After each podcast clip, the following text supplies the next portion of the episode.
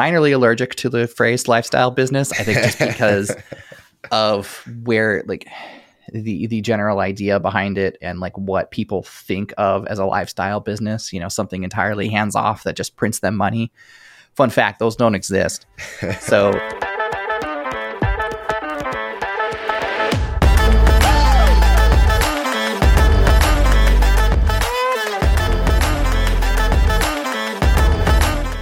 Hey, what's up, everybody? Welcome to Responsibly Reckless, the show where we talk about how to thrive in uncertainty and live life without regret.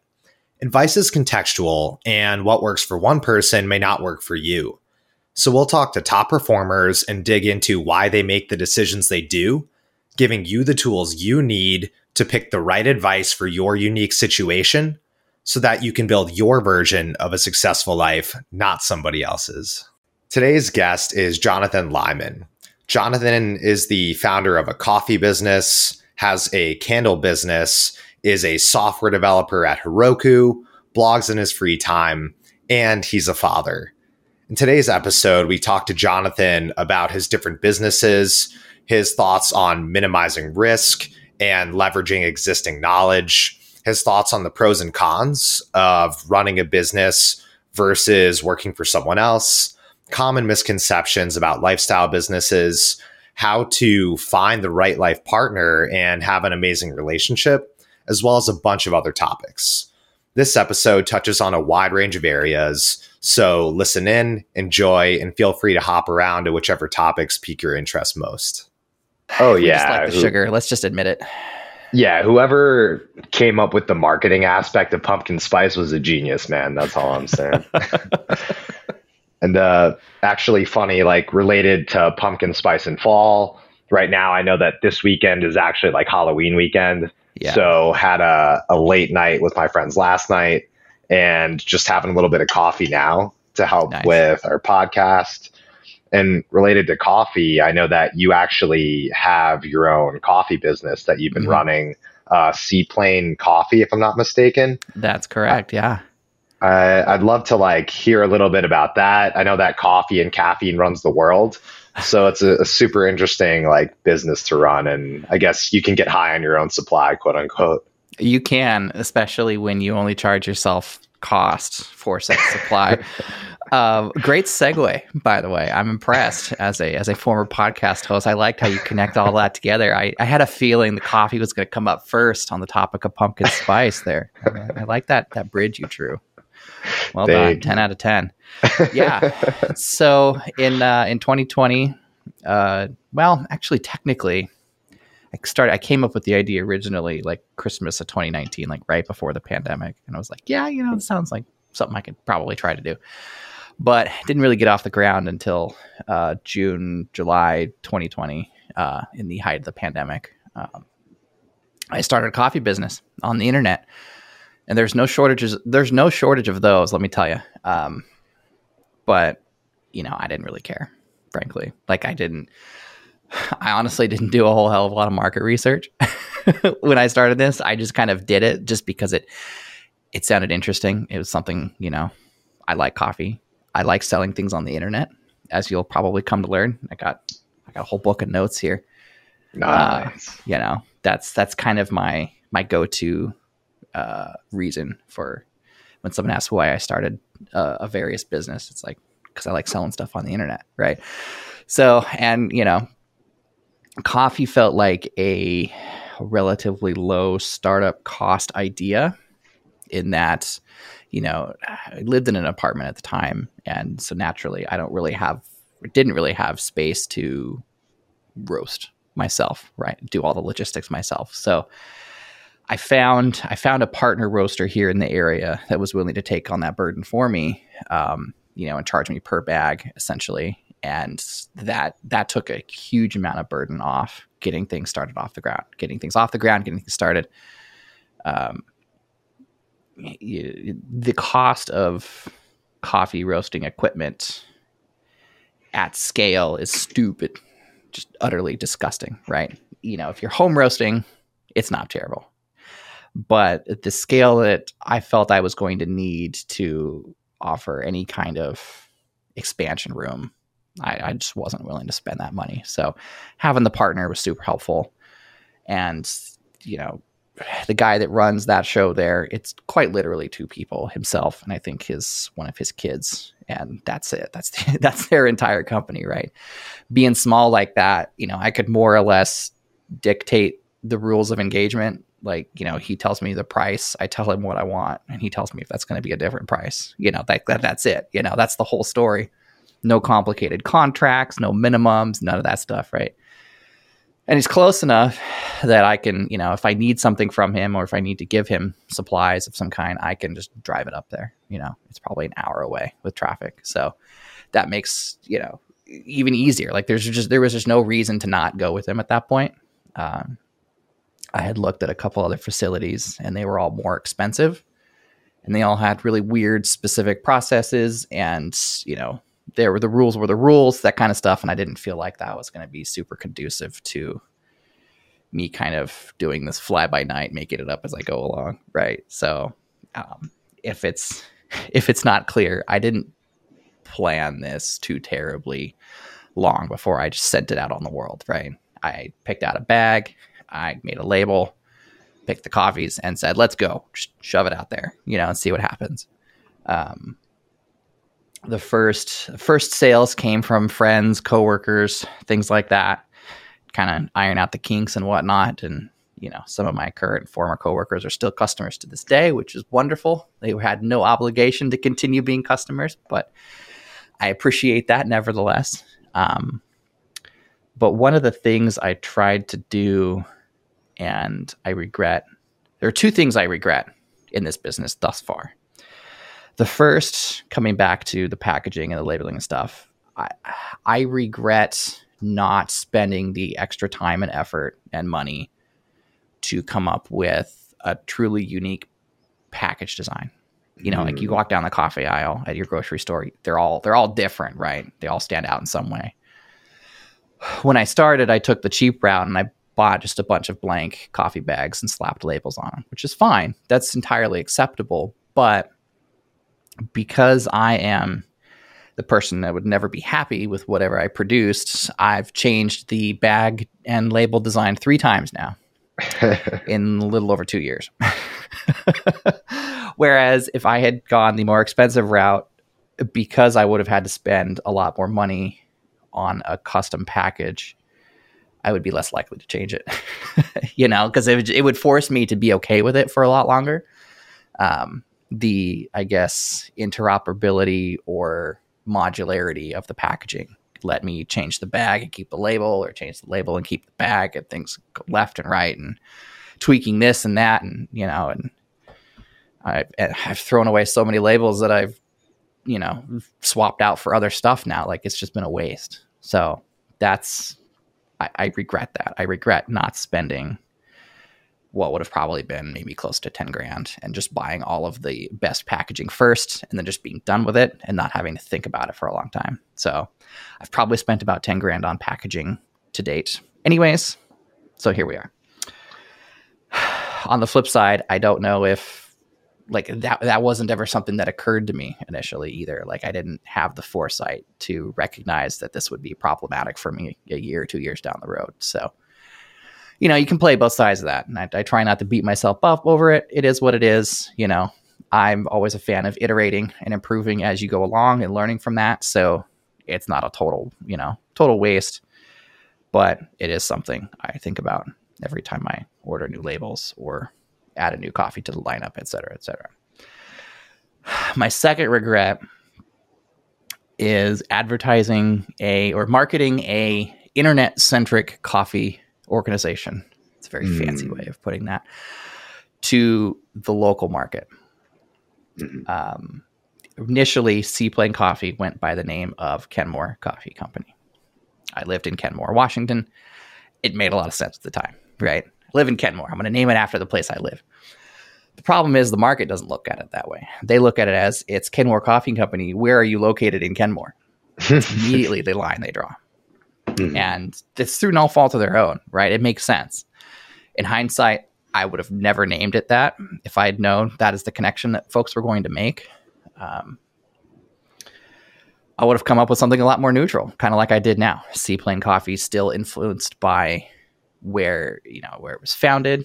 You know, uh, Kenmore, Washington has a locally famous uh, seaplane, float plane, uh, harbor, airport, seaport, whatever you want to call it, right? Um, does all sorts of flights all over the uh, Pacific Northwest into Canada, stuff like that. It's pretty pretty popular endeavor. So the the concept of the seaplane as like a theme and a brand element is pretty common in the Kenmore area. So, you know, I, I stuck with that instead. Probably should have gone with it in the first place. You know, it's still, like I said, related to where it was founded, but also entirely neutral. And now the tagline is your local internet coffee roaster. Um, kind of trying to play on the idea that, you know, it's the brand is not mass market by any stretch. I have no plans on it being so. I don't I don't want to get into coffee that much for that. If somebody wants to make it mass market, they can buy it off of me and go nuts. um, but at the same time, you know, it's available to anybody, right? I try to make it I, I try to make it as as neutral across the country as possible.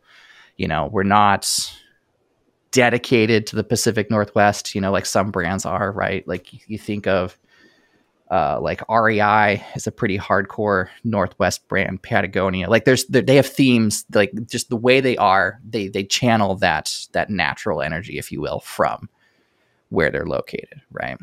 I try not to do that too much beyond the the basic branding and theming and whatnot. So yeah, two big regrets right off the top. The things I wish I did differently, but all in all, I. It's been fun. Yeah, I've learned a lot more about coffee than I ever thought I would. Um, I still consume as much as I as I did before, which is good. Didn't get any worse. I mean, arguably it got cheaper because, like I said at the top of this program, I uh, I, I charge myself cost, or more or less. It's the cost varies from time to time, and I don't want to do the math, so it's cost ish. It's good enough. Yeah, related to the the coffee business, I think those are two great lessons right out the get go.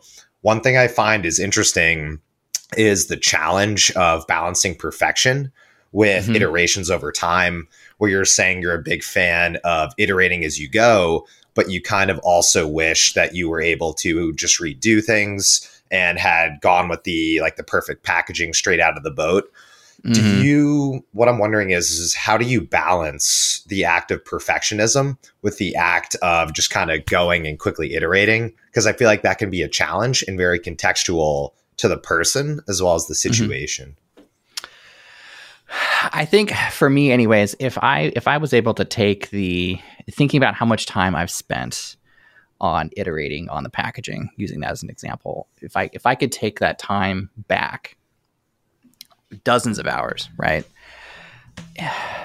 I would either be able to spend that on something else entirely not related to the business, more free time for whatever, right? Or channel that into a different aspect of the business. You know, because I don't do I don't do coffee full time. I have a day job.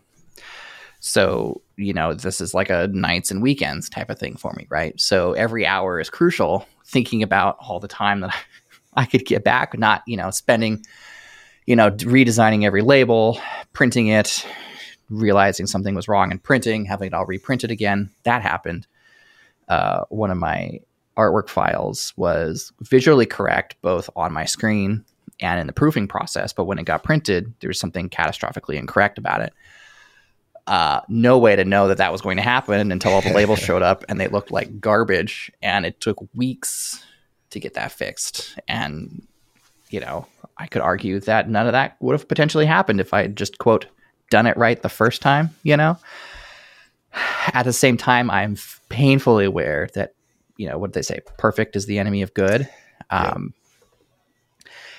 Though I would, you know, knowing myself well enough, even if I had taken that, should have done it both right the first time route, I probably would still have things I would critique about it you know like it's that that would not just magically go away if i had done it right the first time um, but like you know like i said because it would create a much higher barrier to doing something about it i would mm. I, I feel like i would have been able to convince myself that this is actually okay this is fine I do I wish it was different in some minute way? Maybe, sure.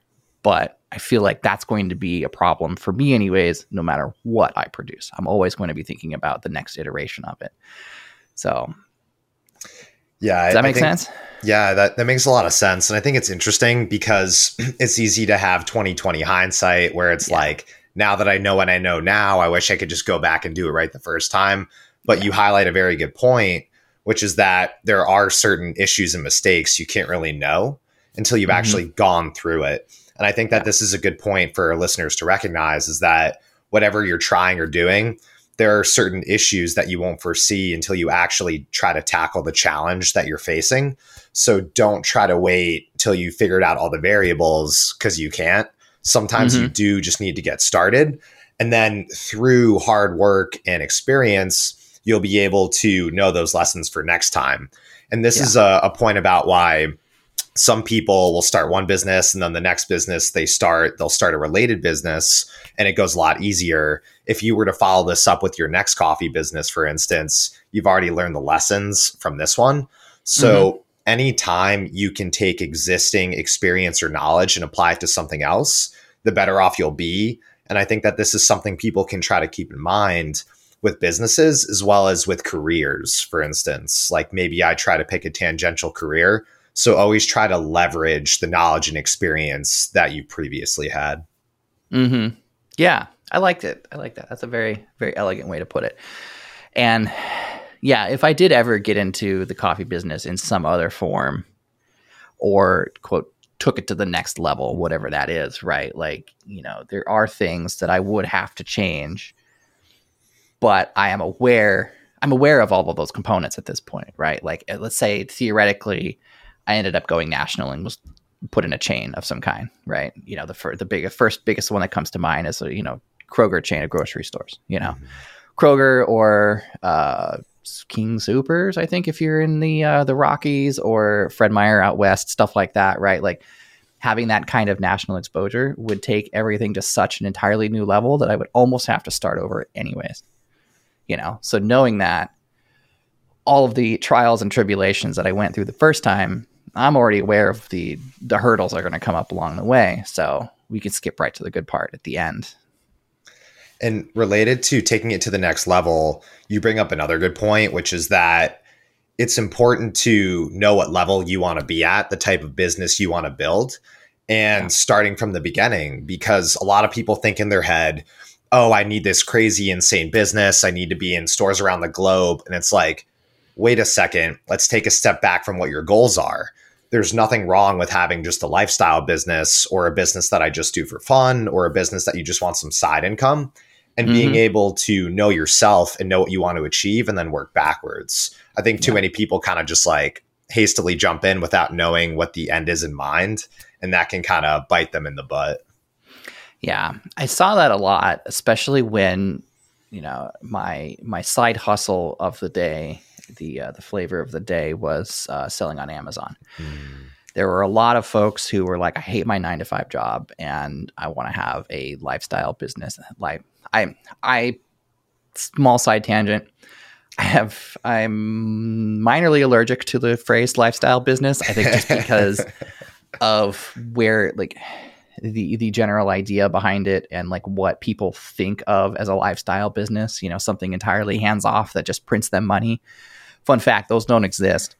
so, you know, when that comes up, there's I always feel like there needs to be a bunch of asterisks add on to the end of it cuz it's like at some point, you know, if you do it right and you are successful, your business will help you get the lifestyle you want.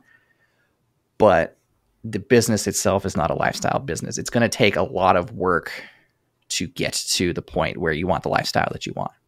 Right? Like that's that's the part that I feel like gets left out a lot when you hear the topic come up of creating a lifestyle business. It's like how do I want to put this?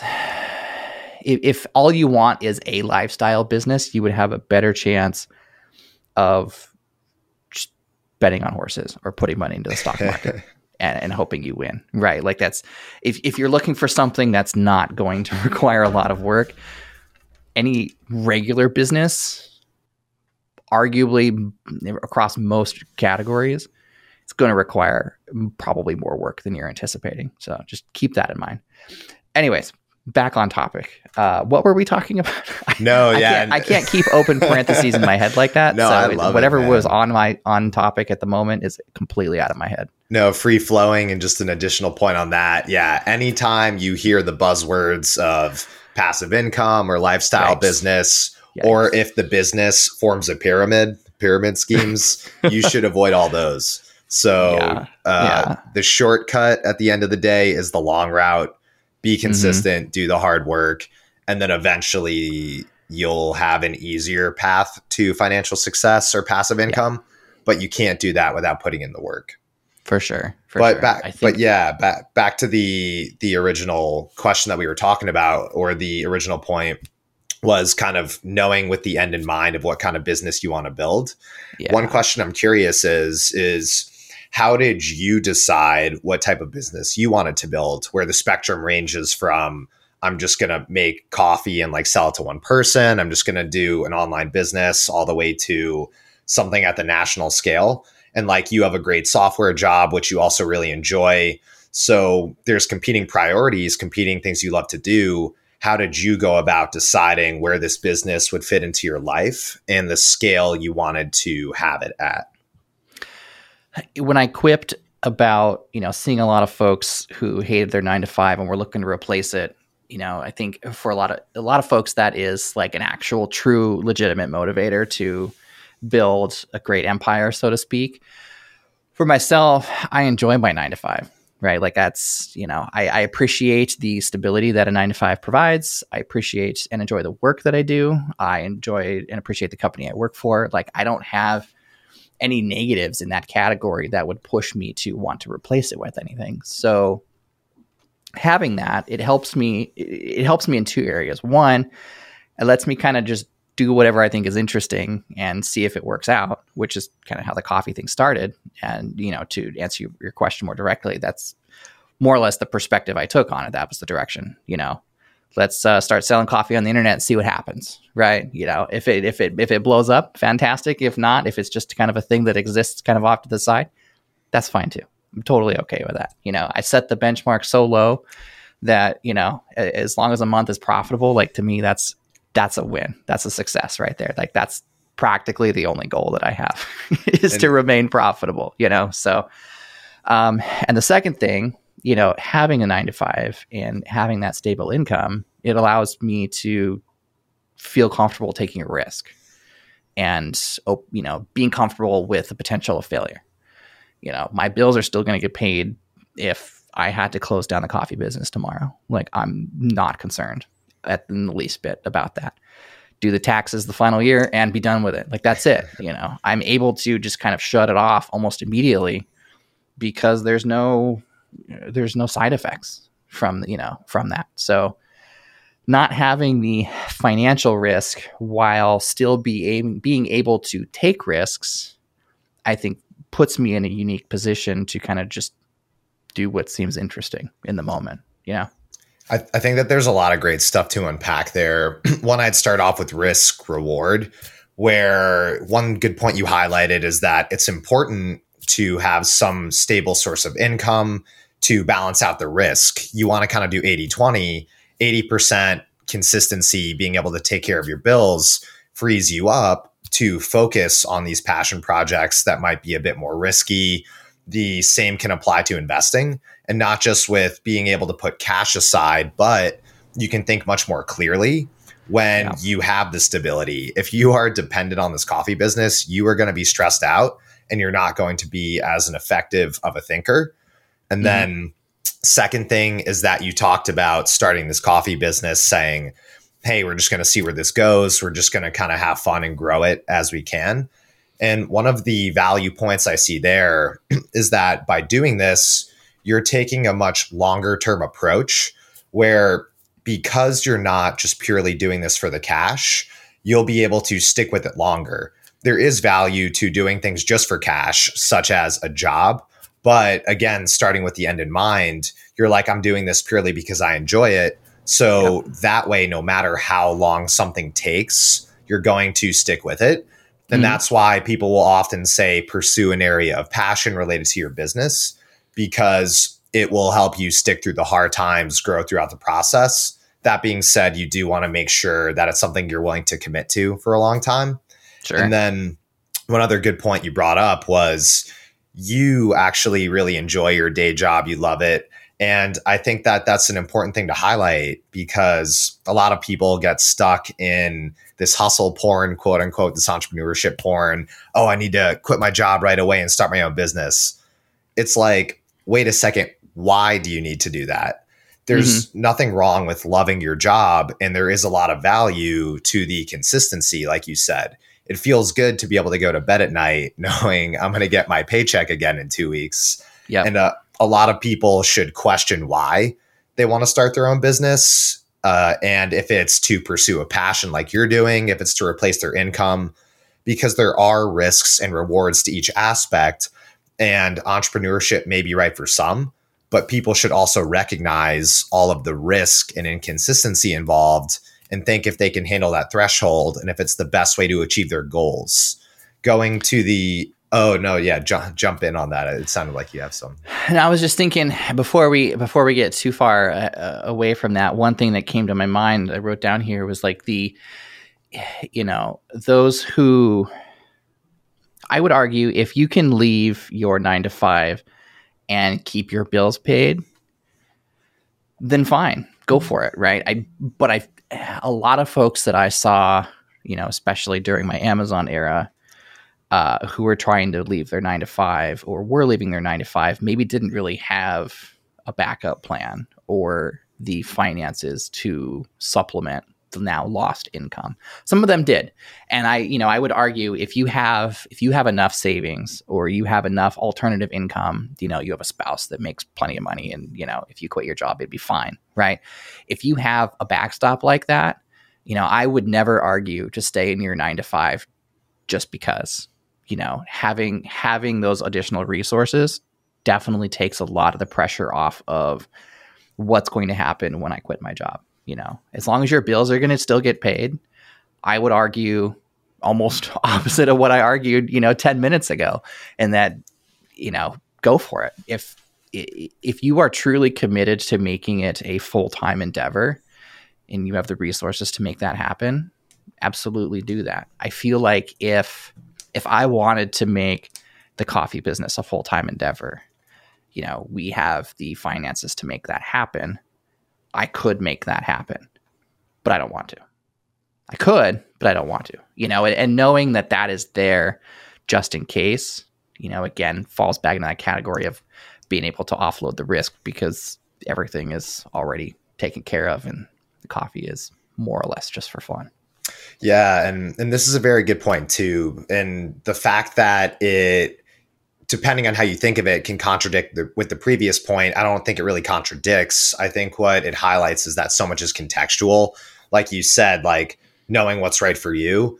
And it makes me think of the fact that a lot of people mistake comfort for happiness and mm-hmm. they can fall into the groove of oh i'm very content with what i'm doing but not really thinking about how pursuing these projects while uncomfortable can lead to a lot more fulfillment and happiness. And mm-hmm. you get a lot of your fulfillment and happiness from all these projects you're working on, as well as from family life, kids, and things like that. But I think a lot of people get stuck in the groove of I'm in my job, I just watch the same Netflix shows on on replay, and they should be able to take a step back and say, wait a second, what am I actually doing? Is this bringing me fulfillment? Or am I just avoiding pain by keeping consistency? So, analyzing the goals and then making sure to know the difference between happiness and fulfillment versus mm-hmm. the the comfortableness. Mm-hmm. And I'm thinking, you know, for those listening who are like, but Johnathan, I really, really hate my nine to five and want to get out now. I don't necessarily have all the immediate money, but I feel like I could make it work. And to that, the only thing I can really say is only you know that. Like that's that is something at the end of the day, you know, Jake and I can sit here and tell you what we think the best ideas are. Some of it based on experience, some of it based on, you know, being in our, you know, comfortable positions currently. Ultimately, you know, you know your risk the risk you're willing to tolerate, your, the highest level of stress you're willing to take on. You know your personals and financial situations the best. Like only you can really make that decision. If you feel like the best route for your success overall is to just peace out tomorrow without really having a backup plan, then fine. That's, you know, if that's the best solution for you, then go for it. Just know that, you know, you're you're taking on a bit of an extra load and be aware what that actually means. Like it's that's also acceptable. There's no one size fits all answer here. And I, I love that you said that because that's one of the main points of this show that I like to highlight is that so much of advice is contextual. I can give my opinion, you can give yours, and advice that works for us may not work for someone else. And I think that one thing that's very important that I want to try to dig into with this show is being able to examine other people's paths, their way of thinking, and then have listeners and other people really do the thinking for themselves. Mm-hmm. I know that early on in entrepreneurship and business and in life, I would look to others and say, what are they doing? What's the right answer? But since what's right for one person may not be right for the others, at the end of the day, you're going to have to do some critical thinking and think for yourself. And the more people can train themselves to make these tough decisions and be decisive in what they think is right for them, despite what other people say, the better off they'll be in life. And I, I think that this coffee business you're running is a great way to do that. I think that there's more than one way, but starting your own business, great way to teach you how to think with constraints and difficult situations. And this is an area that people should try to practice more because it's such a valuable skill in life. Agreed. Agreed. I don't have anything else to add to that. I love it. It was very eloquently put. Thank you. Professional podcast host right there, everybody. well, I'm going to have to get your podcasting tips in a little bit because you have some more experience. So I have that bullet on here. Don't worry. We'll get there. and before we get there, I wanted to jump into the Amazon business. Uh, yeah, I know that you mentioned the Amazon business, how you segued from Amazon to the coffee business. Mm-hmm. Before we talk about the segue part, I wanted to just hear a little bit about what this Amazon business was. Yeah, so like I think like most folks, I got started in retail arbitrage. Um, it was neat. It was a neat idea. And um, retail arbitrage, could you just tell listeners who don't know? We do have a yeah. good amount of some Amazon listeners, but there's also the the non-Amazon listeners as well. Of course, of course, of course retail arbitrage is the idea of, or the practice of, really, um, say you're at your local Target or other retail store of choice. It really doesn't matter. Um, and you see a product for sale on the shelf for a price. Um, that particular product is selling for, let's say, two or three times more on Amazon. Retail arbitrage is the concept of buying that product from that retail store or even online and selling it on Amazon for a profit. It, so I mean, it could really be any any particular product too. Like there's no, you know, one of the I, I think one of the biggest allures to it is that it could it could literally be anything. You know, there's such a wide range of product categories that folks gravitate towards. You know, especially at this time of year. You know, there's a lot of toys and home goods and things like that, especially after seasons end and things go on clearance, you know, people are swooping into the retail stores to, you know, scoop up clearance and then, you know, send it into Amazon, Amazon's warehouses um, to be fulfilled by them. What we, you know, more commonly refer to as fulfilled by Amazon or FBA. Um, and yeah, rinse and repeat. Like that's it. That's that's in a nutshell. That's the entire concept. You know, buy low, sell high. Buy from a retail store, sell high on Amazon. Yeah, and one one funny point or one interesting point I think you bring up: buy low, sell high. You can often draw correlations between different vectors in life and business mm-hmm. that people don't think about. Like a lot of like stocks work the same way, right? Like buy low, yep. sell high, and people don't think about oh, you can deploy capital into other forms of investments, such as random toys from Target or sneakers, and being able to draw these correlations across mm-hmm. different verticals and markets can help you think outside the box, come up with new ideas. So that's just one exercise that people can start to practice is how can I take novel ideas from one area in business and life and apply it to others? But back to the the retail arbitrage business. So mm-hmm. you were you were doing some retail arbitrage. I'm not sure if you were also doing some online arbitrage. Yeah, I did. I did both. Um, online arbitrage wasn't as fulfilling, I think, just because it was so hands off and not really engaging. You know, mm. I think at the time, and I, am sure a lot of folks would agree with me on this. Those that do retail arbitrage, part of it is the thrill of the hunt. You know, being able to go find those deals and scooping them up before some mythical other person does. um, you know, I I don't suspect it was as or it is as a big of a thing over here in this part of the country because you know, from the time that I did it, I found a lot of the best the best flippable deals were in the Midwest and on the in the Southeast. I think more naturally because of just how the the various chains and other stores priced their items. They tend to they tend to go on clearance. I'm trying to think how I want to describe this succinctly with also not insulting folks at the same time. the the lower cost of living areas tended to see products go on clearance first. Which means up here in the Pacific Northwest, I don't know if you know, but Seattle is a high cost of living area. oh yeah, yeah, we got a, a you know, top five. There. So the things that would go on clearance at Walmart in you know Biloxi, Mississippi, is that in Mississippi? I think I might have. I hope, I hope so. Otherwise, I just made that up. Um, or Kansas City, right? Like they would never go on clearance over here. Like they would just sell out at regular price. There would be no need for it to go on clearance. So that you know, it took it took a little bit of the fun out of it in that you know the hunts were automatically a bit more difficult. Um, but at the same time, I don't. It didn't ever feel like there was a large retail arbitrage following, if you will, up here in the Pacific Northwest. So I also kind of feel like there are enough people up here that make enough money that they don't feel like it's necessary. Yeah. You know, and I think that's where a lot of folks' motivation to getting into this comes from is that, you know, their job isn't fulfilling or their job doesn't pay enough and they need to supplement their income. Right. So mm. I did it for the hell of it. And maybe that's insulting to folks who are doing it to actually try and make a living, but I was doing it just for kicks. Um, which also helped me realize that I don't actually like it as much as I thought I would. Yeah. I, I did it for probably six months and nah, it wasn't for me. So I switched to wholesale, um, having a, a wholesale Amazon business, wholesale meaning buying products at wholesale prices from distributors or vendors directly. I would argue the proper way.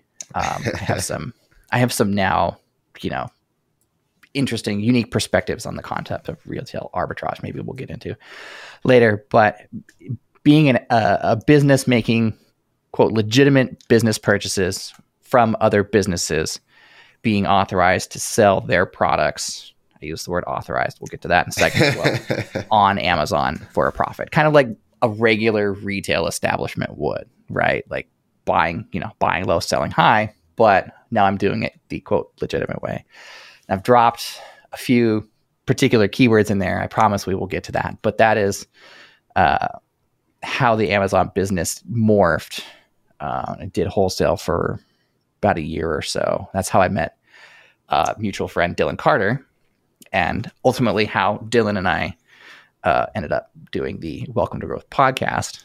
Uh, for those that don't know who Dylan is, Dylan is the mastermind, one of the masterminds behind the Aura repricing tool for Amazon sellers. Um, company is called Vendrive. You could I'll toss a link for show notes there. Yeah, um, and quick plug, uh, Dylan, you're gonna be able to, if you want to find out more about him, you'll be able to yeah. listen to him in one of the first few episodes. Oh, so oh, feel free go. to check that out. We're tying everything together, so I love we'll it. Throw that link in the show notes too. So that's the that's the short version of it. Um, I I transitioned from the Amazon business to doing coffee because the coffee was more mentally fulfilling, I suppose, is probably the best way to put it. Um, I enjoyed selling other people's products for money. I, you know, like I said, I love selling stuff on the internet, right? Where it comes from doesn't necessarily matter, but it wasn't mine. And there was a lot of overhead to making that happen. And I felt like if I'm going to have this time overhead, mostly, yeah, mostly time, time and mental effort, I'm going to have that overhead, I'd rather just sell my own stuff and ergo see coffee conversation from earlier. No, I, I love it, man. And one point I want to kind of dig into.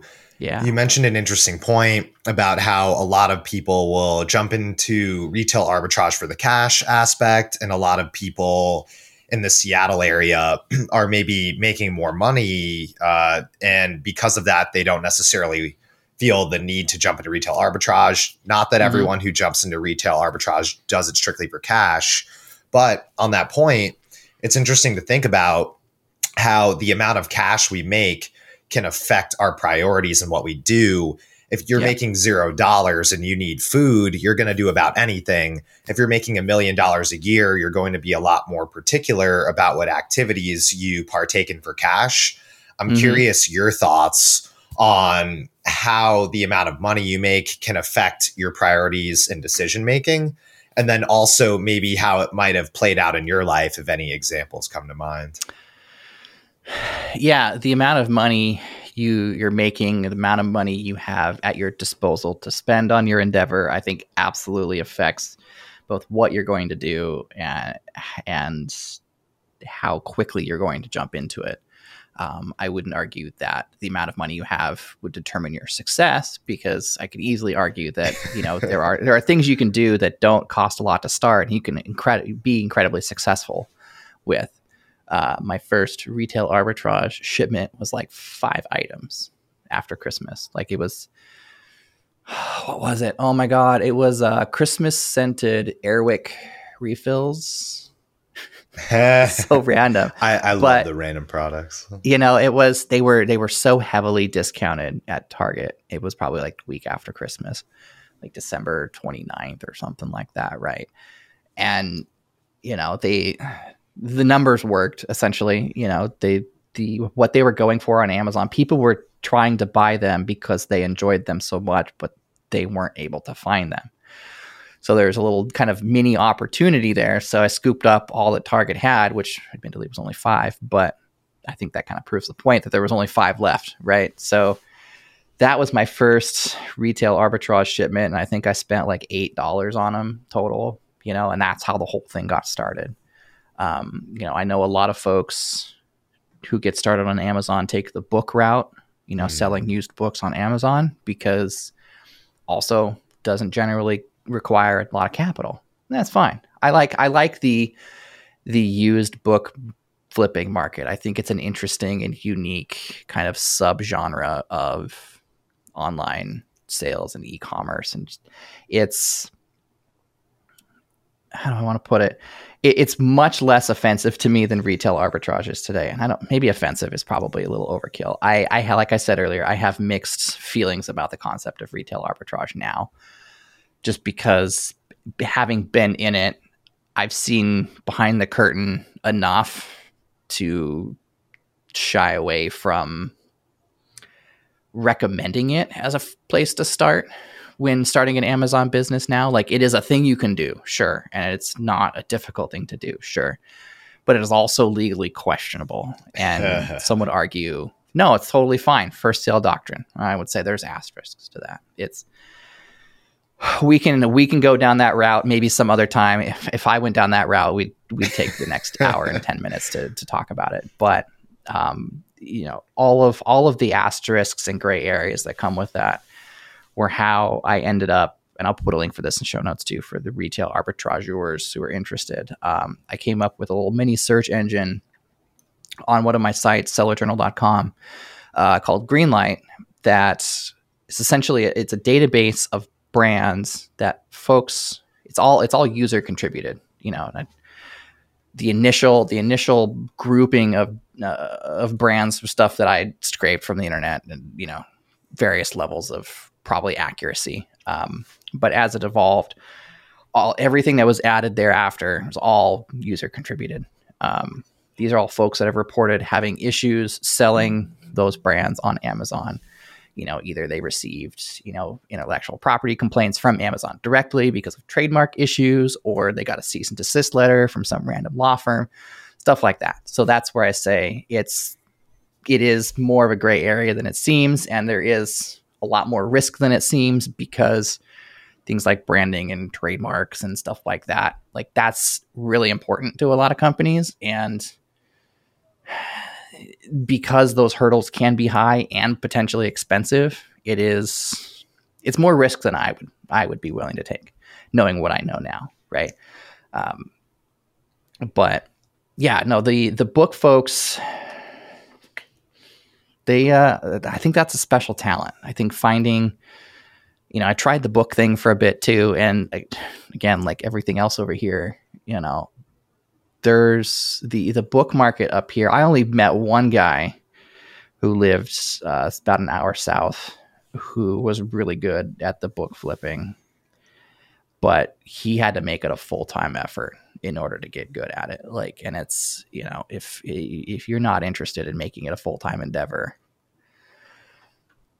I don't know. I don't really know what to say to that. Besides, it is, you know, you can be really successful at it, but books are it's a lot of work both physically and kind of administratively because there are so many of them out there like literally hundreds of millions of unique titles right? How do you know what's good? You know are you comfortable with sending it to amazon and having it sit for nine months before somebody buys it? Like do the numbers make sense for you for that? You know like there's there are extra steps lots of extra steps involved. So i wouldn't turn anyone away from books but i also I don't know. If if somebody came to me, I'll try and tidy this up a little bit here. If somebody came to me and asked, you know, what what type of Amazon business would you start today? I think I would start with wholesale because selling an established brand is a lot easier than coming up with your own. Case in point, coffee that we discussed earlier. But once you've once you've kind of built up both the mental mental capacity and the understanding and potentially additional capital start selling your own brands at that point. Like use the wholesale as a jumping point a jump off point but don't do it forever. Like you will find selling your own unique products under your own b- unique brand to be the most fulfilling. It's also the most difficult. So that's my step two and uh, additionally on that it goes back to our previous point about risk reward, balancing out consistency with risk. You have the day job to balance out the business, and then you have the more consistent cash from wholesale to balance out the private label or your own brand. Your own yeah, brand. It's almost like there's a theme to all of this. Are you, are you noticing something here? Connecting the dots a bit. Yeah, the, yeah. It's almost like I'm doing this on purpose. on the, it's it's funny. So with selling the books, the way yeah. I found out about uh, selling books on Amazon is I was actually at a party with a friend and it was like a themed mm-hmm. party. Everyone brings books. You kind of put it down in a pile. You bring three books. Maybe you take two books home to keep. So I was like, oh, cool. Like a networking party event. We all get to bring books with us home, get yeah. some new books. I turn from a conversation I'm having and I see my buddy scanning all the books on the tables. and I'm like, oh what are you doing? He's like, I'm trying to see which of these are the most profitable and that that that's how I found out about um, selling the books on Amazon. I did that. I did that to my mom's bookcase when I was selling books on Amazon. Like, I was like, "Can I go through your books?" uh, She's like, "Why?" And it's like, "I want to sell some of them on Amazon. I'll, I'll buy them off of you. I promise." I literally just took some of her random books that she didn't read. Uh, which is, you know, I think that's how a lot of the booksellers start. They they look at their own collection. They look at, you know, collections close to them. And, you know, I, I, I remember very, very specifically one morning going to the local thrift shop. It was just a couple blocks from where we lived at the time. And I was the only one there because it was like 9 30 in the morning or whatever. and I'm just standing over in the corner in the books, going through the books like fucking weirdo. oh man, those were the days sometimes sometimes I think about what it would take to get back into it. But then I'm like, I got too much other shit going on. You know, we talked about coffee. I didn't even tell you that I also make candles and collect coins. So we didn't even get to those other bullet points yet. Like we're, you know, almost an hour into this quality program. But yeah, it's the uh we can talk about the candles and coins if you want. Or not. We can just let that hang and let the allure, you know, mystify the listener, I suppose.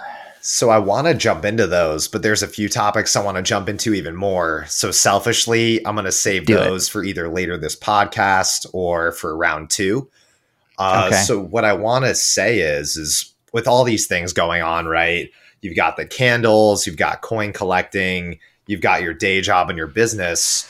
That's a lot of different priorities going on. I'm wondering mm-hmm. how you personally decide what to prioritize and how you think about that. Because I, I, think that that's a challenge for a lot of people today and in our society today, especially. People are very multi-priority. There's can often be scatterbrained because we have so much coming at us at once. Mm-hmm. So being able to effectively prioritize, deciding how to allocate time, it's a challenge for all of us. And I'd love to hear your take on that. Yeah, well, I'll be the first to admit I'm not the best at balancing all of that. Um, the coin collecting is more so just for me to build a collection, but it does, you know, it does still actually take time and money. Um, but you know, balancing work and a family and free time and coffee and candles and errands and I, you know, I could keep going, right? It's it's a lot. I, I'm I'm not gonna lie. It it it takes a lot of effort to prevent myself from forgetting about one of or more of those things. Um, and I will unfortunately admit that you know for a decent part of this year, the coffee business kind of just kind of sat on cruise control. Like it, its form, it, it existed and it continued to operate, but I wasn't doing anything with it.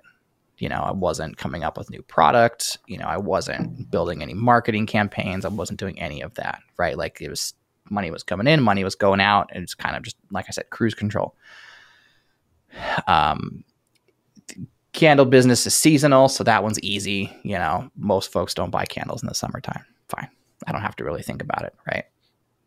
You know, but at the same time, I also have in my head that you know, family comes first you know, self care comes first or second. You know, like there's, if I have to, I have to be okay with saying, I'm only going to get to this today and I will do the other thing next week or whatever. Like if that's, if that's going to cause a problem for that other thing, I have overcommitted myself. Mm. That's usually the red flag for me, right? Um, to give you a, a, prime example right now, you know, I'm working on uh, a large order, large candle order for a couple of folks for the holidays.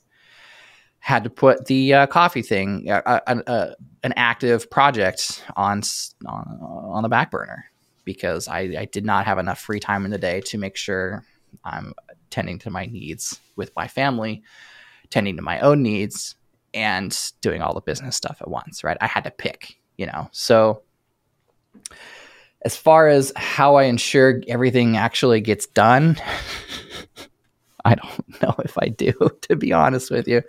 I think because, you know, like I had mentioned earlier, because these are things that I do uh, do for fun, do for kicks, the money is just a nice bonus.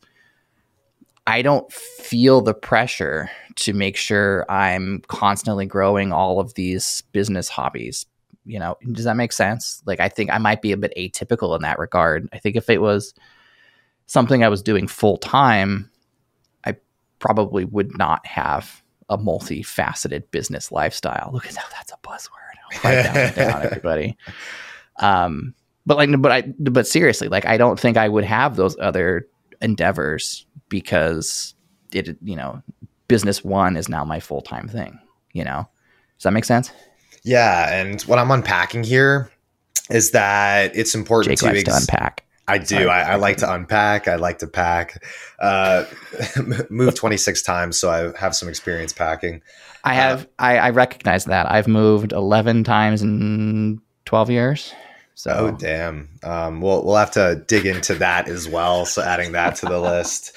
What I was going to say though, oh yeah, long show. So yeah, so it it seems like the way you're deciding is ba- what to prioritize is based on interest and passion versus cash specifically. Yep.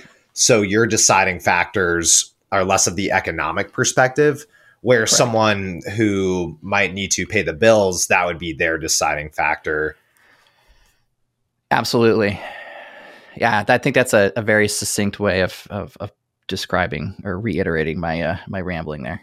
No, no, it's great. And for the candles versus the coffee business, I was going to ask how you decided specifically which to prioritize for those two. Was yeah. it because of strictly passion? Because candles, you had a very clear order in front of you versus coffee, it was a little bit less uncertain the next steps to take. I'm wondering this one specific example, how you decided, let me prioritize these upcoming candle orders versus any coffee expansion or things like that. Yeah, so I think it would help a little if I described the the coffee project I had kind of put on the back burner. So one of the things that I had when I had started the coffee business, I wanted to do based on a lot of feedback I got was offer a way to sample the product without committing to full full bags, right? Because you know, bespoke, fresh roasted coffee, blah blah blah, trademark, trademark, um, is a bit more expensive than what you buy in the retail store, just naturally, because it's you know there's there's more overhead to it. Um, you know what you buy in the store is all done in massive bulk quantities, right? So it's the economics of scale are on the side of the manufacturers and retailers there. You don't quite have that when you're roasting to order or as close as, you know, roasting to order as you can feasibly do. So when the prices are higher, folks aren't quite as interested in immediately committing to a full size purchase, they would like to sample, see what they would actually, you know, be most interested in before committing. So I had sample, you know, I had like a sample pack of three, was it five? And no, it was three. I, I had this, I couldn't remember. I was having this conversation with my wife last night and I couldn't remember then. And it took me a while to figure it out. I had a three, I had a three pack and a, uh, a, six pack sample you know, two ounce bags each. You know, you can pick either all just three blends or the three at the time single origin coffees, or you can get all six and go nuts, right? Um, had that running for a while. Uh, supply constraints made that difficult to continue uh, getting the sample bags. Uh, plot twist after uh, the pandemic started, they became difficult to find. Um, super fun fact. It's, it's an incredibly fun fact to everybody, I'm sure. Tiny coffee bags are difficult to acquire regularly. Who knew? Um, so that that became a hurdle for me, and then the constant packaging redesign influenced whether or not that you know that offering would continue in general. So that whole concept got shelved for a while, but I wanted to bring it back for the holidays because I, you know, last Christmas and the Christmas before that, you know, Christmas 2020, Christmas 2021, uh, folks liked giving those as gifts. Um, it was, you know, get a sample pack for the coffee lover in your family, you know, like that whole, that whole concept, right? Um, so people would buy three, four, five, six at a time and give them out. And, you know, neat because it's free promotion, right? Inside there was marketing material, you know, 25% off your full size bag of your choice. Buy whichever one of these you like, you know, go nuts. Um, so that was, you know, that was super helpful in that regard. So I wanted to bring it back for the holidays, but I wanted to do it maybe a little bit more right. Mm. You know, I didn't want to say I want to do it right this time. I wanted to get closer to doing it right. Mm. And by that I meant the packaging was a little bit more interesting and these samples were a little bit more fulfilling, I guess, if you want to put it that way. Mm-hmm. And by that I mean going from two ounce to four ounce. One of the one of the bits of feedback that I got was that the two ounce one The two ounce bag didn't have a valve, which, if you've never looked at a coffee bag up close before, they all have little one way air valves in them mm. that, after the beans are roasted, they off gas pretty substantially, uh, mostly carbon dioxide. You don't want them to sit in their own stew, so to speak. so the carbon dioxide gets expelled out of the bag. Uh, regular air does not come into the bag to make the beans stale. It's great. It's mechanical genius. The two ounce bags I had didn't have those valves, so they would puff up and look funny. Um, so pairing that with wanting to offer a little bit more, I found four ounce bags that had valves, matched the current bag style. Great, everything was falling into place. Um, the the uh, the box that they came in, you know, I went through all of the trouble of designing, you know, essentially creating a custom box, printing on the outside, writing of my choice, etc. Um, I got real close to the end. So close. the The last hurdle was how I wanted to offer these samples. What I really wanted to do was allow folks to pick any three of their choice. Doesn't matter. Two problems with that, which I'm sure there's an answer, and you'll understand why I haven't found out an answer uh, here at the end of this story. But the uh, two problems were one, I use Shopify, which powers seaplanecoffee.com, to also track my supply inventory. So I have a bunch of draft products in there that represent all of my supplies. So I, there's a small Shopify app. I will, uh, if I remember, I'll put a link in the show notes for that. Uh, actually, I'm going to write that down before I forget.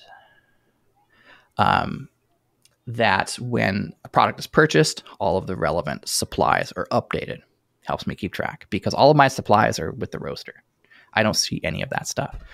So day to day, I have no idea what they've got unless I'm keeping track myself. So by wanting to add or wanting to allow someone to pick any three of their choice, I have to still be able to keep track of my supplies. Fine. The second problem with that was that there's no easy way for Shopify to do that out of the box to, you know, let somebody pick any combination of three because uh, Shopify has what are called variants of products. You pick a product and like let's say small, medium, large, extra large. Those sizes, those are all variants of a product, right? They have a ceiling on how many variants you're allowed, and because I have I had 8 options to choose from. 8 times 8 times 8 variants someone can do the math and say that's a lot of variance, right?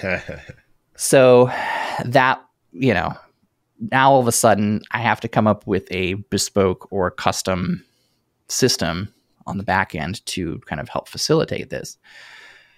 So, you know, in the concept of enemy is the or perfect is the enemy of good, you know, it, the perfect solution in my head was to have the full bespoke pick any three and uh, everything's great. But my wife's like, why not just do what you did before and just have predefined categories? And it's like, well, I don't want, you know, I don't, I, you know what I mean? Like, I'm back to that, you know, eternal struggle. Meanwhile, over in uh, Candleland, I get you know, I get a couple emails from a couple of real estate agents. They want to give candles as gifts and stuff like that, and they want to, you know, do large orders. You know, so I use that as an easy excuse to just shift my focus entirely and go focus on the candle thing for a while. It's not, you know, it's not a great uh, ending to the story, unfortunately. And at some point, I do know I need to go back to finishing up the sample project because I need to get that out. I have all of the supplies, everything's in my garage ready to go. I have all the boxes, I've got all the bags, I've got all the labels. I've paid for all of that stuff none of that cost has been recuperated in form of sales yet. So something needs to happen with that. And I'm once I've got the candle thing done, I have I basically have to force myself to go back to that because I can't leave that thread undone or it'll just never get done. Because once the holidays are over, I'm gonna be even less motivated to do anything about it.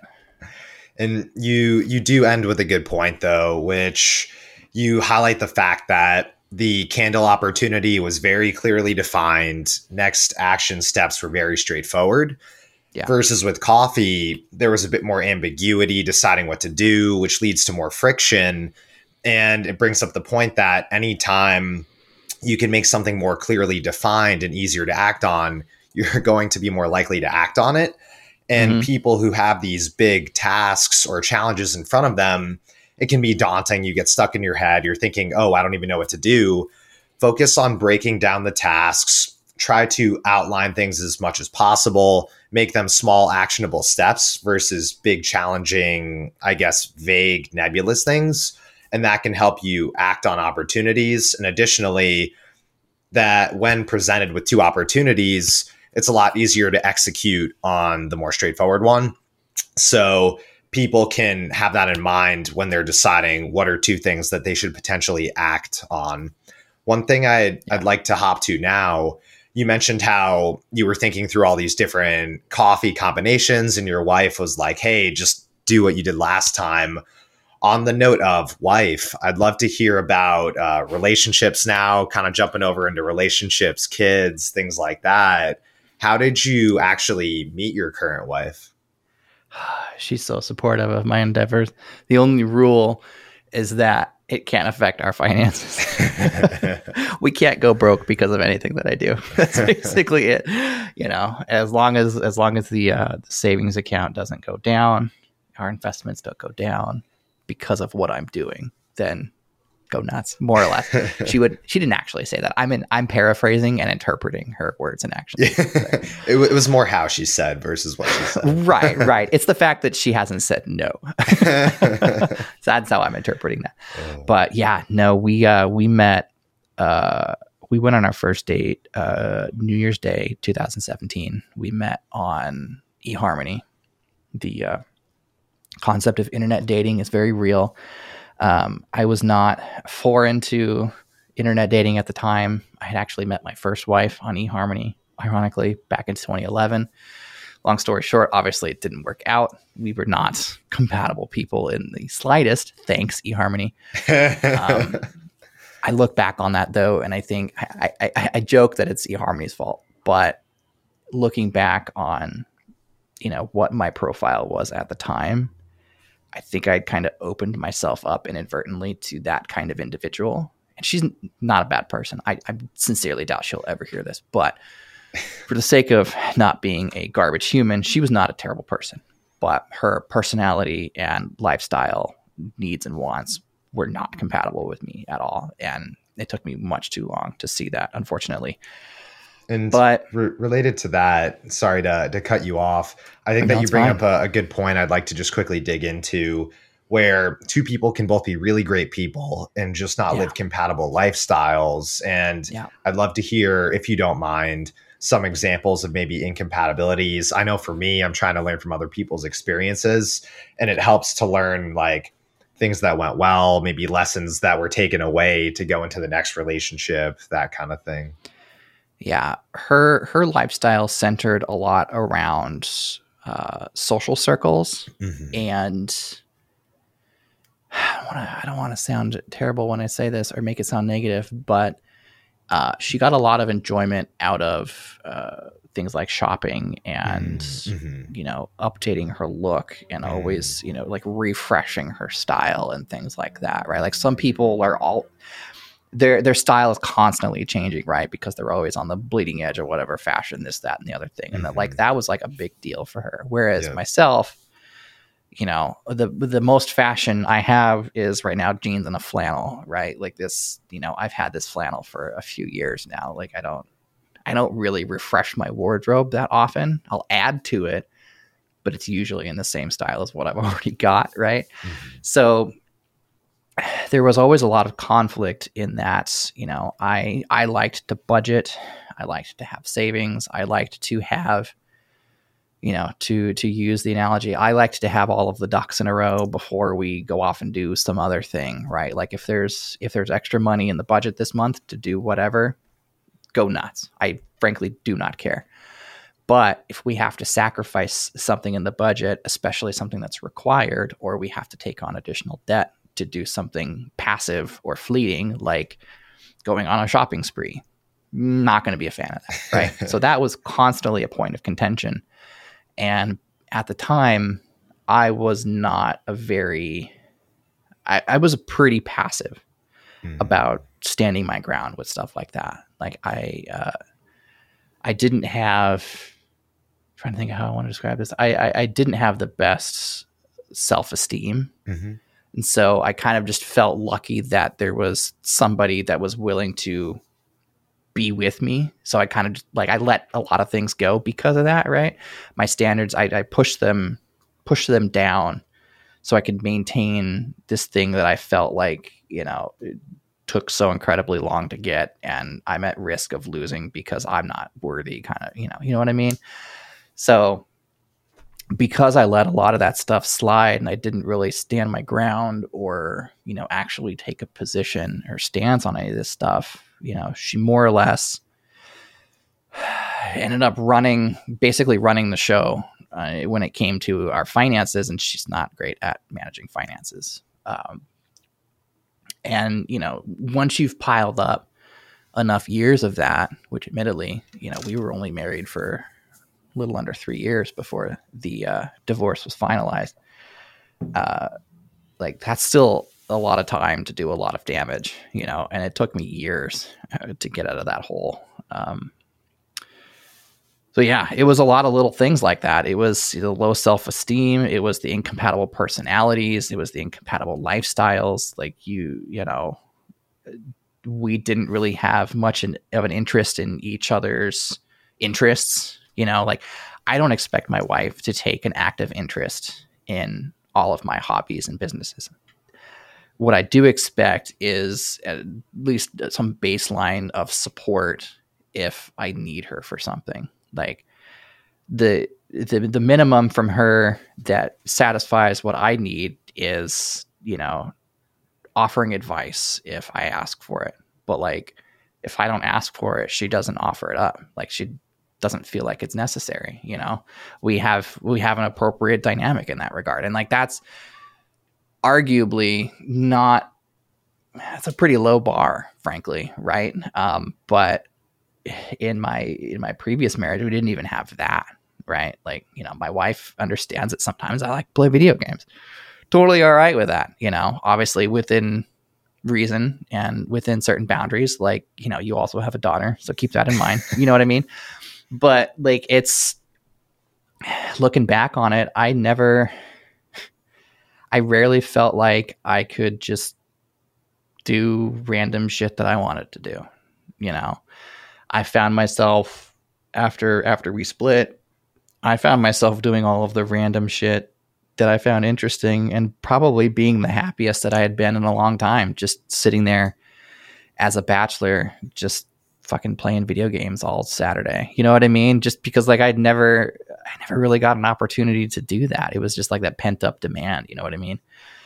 So I learned I learned a lot about myself after that relationship and what I actually needed out of a relationship. I had I had taken not really taken a course, but I guess it was more of a book with some maybe some videos spread out here and there about how to how to manage divorce from a guy's perspective you know like what what is what should be the most important to you as a guy um, I definitely don't remember the name of it, so it's probably not going to be in show notes. But what it really taught me was, you know, it's if you find yourself not focusing on yourself ever, like you will lose, you will lose yourself, as Eminem once said.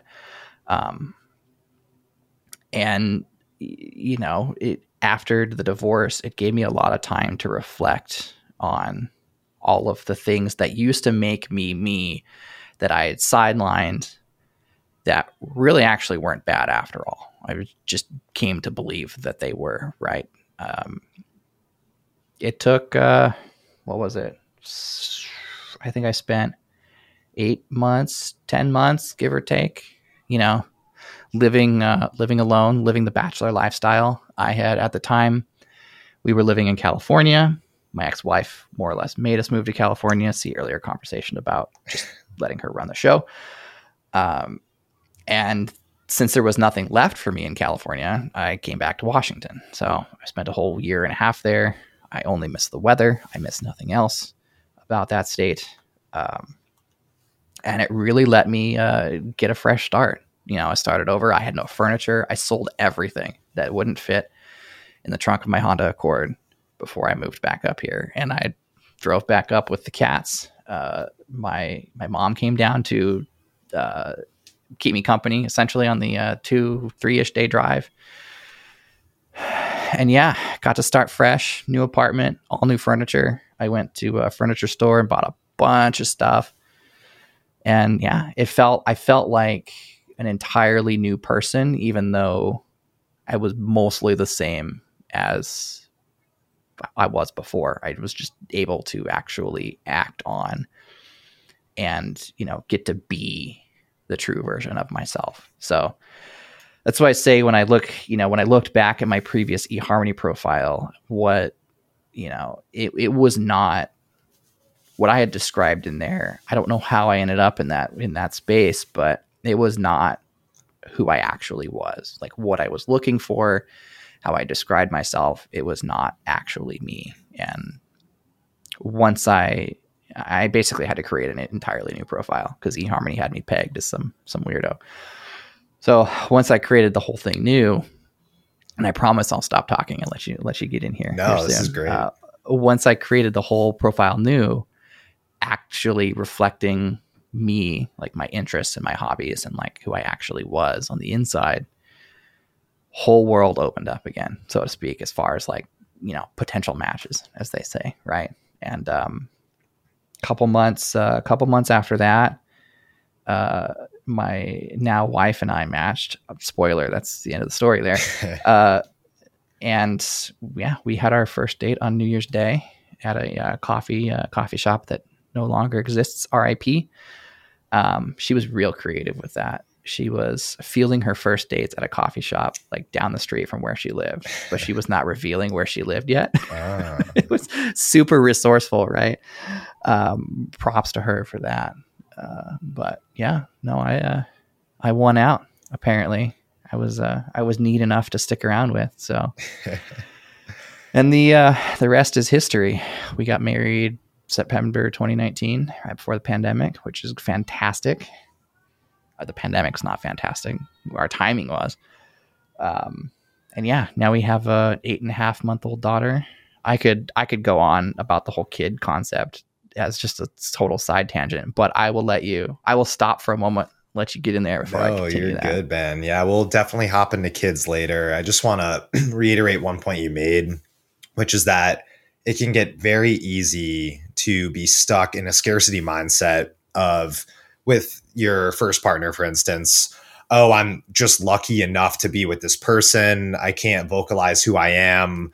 I can't express my needs and desires. I should just be happy to be with them versus the abundance mindset of I can completely be my authentic self and I trust that there are right partners out there for me and then when you get stuck in that situation, it feels like the relationship is a burden. You have to push through it and you can lose yourself. I know for me, I've had that experience in a, a past relationship or two way, way long ago. And it's important to be able to know that you can be your authentic self. And there are relationships that can reinforce who you are and the person you want to be versus ones that can contradict that. So I'm I'm very happy that you were able to spot that and push through that and just highlighting that for other people. Whatever relationships you're in make sure you live compatible lifestyles with that person. You're going to be with them for a lot longer than you think you will. Life is a lot longer than it can feel. And do you want this person who makes your life easier and makes you more of the version you are? Or do you want to feel like you're fighting an uphill battle all the time? So just wanted to yeah. reiterate that and yeah, like I said, in hindsight, everything was an uphill battle, whether it was finances or just getting along, interests. Like, well, the red flags were there from the start, but I chose to ignore them. And that was, as they say, I made that bed. And so then I slept in it. And I paid that price for a long time. And I know it's, it's easy. It's way too easy to ignore the red flags. Believe me. I, oh boy. Uh, but think I was just I was just desperate for somebody. You know what I mean? Like it's I, I was willing to compromise on way too much just to try and fill a hole that I thought I had to fill, you know, which hindsight I didn't actually have to fill it. Like I said, I was, you know, the happiest post divorce that I had been in a long time, just existing and doing my own shit on my own schedule, you know. And on that point, I think it's important for people to remember that you can be a lot happier on your own than being with the wrong person. Too many of us get stuck in loneliness and we feel like I need someone. It's like, no, no, no, no, no. Find yourself first, be happy with yourself. And then that way you are choosing to be with someone because they make your life better, not because mm-hmm. they fill this void you have because you're lonely. Agreed. And one thing I want to touch on before we get to kids is on your current relationship. It sounds like things are going very well, very mm-hmm. excited for you. What are some thoughts you have on things that are particularly enhancing your relationship?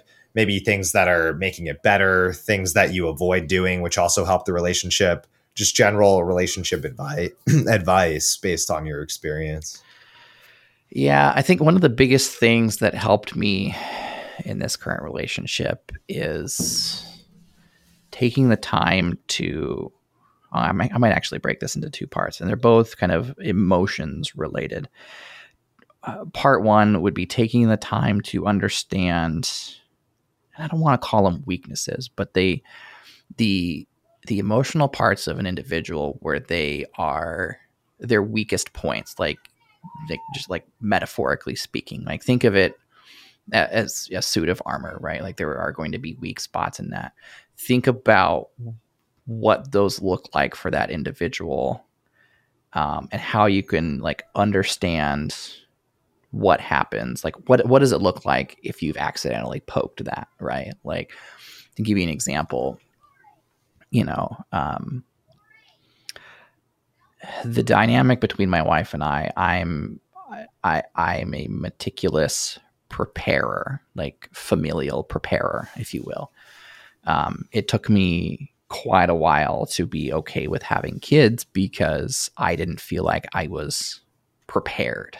Not not necessarily mentally, but like physically prepared, financially prepared. Like the the resources were not in place. Like if you imagine like a hunter gatherer, but in like a socio economical sense, right? Like I don't, I didn't feel like I had gathered enough of the socioeconomical berries or whatever, right, to to be ready to start a family.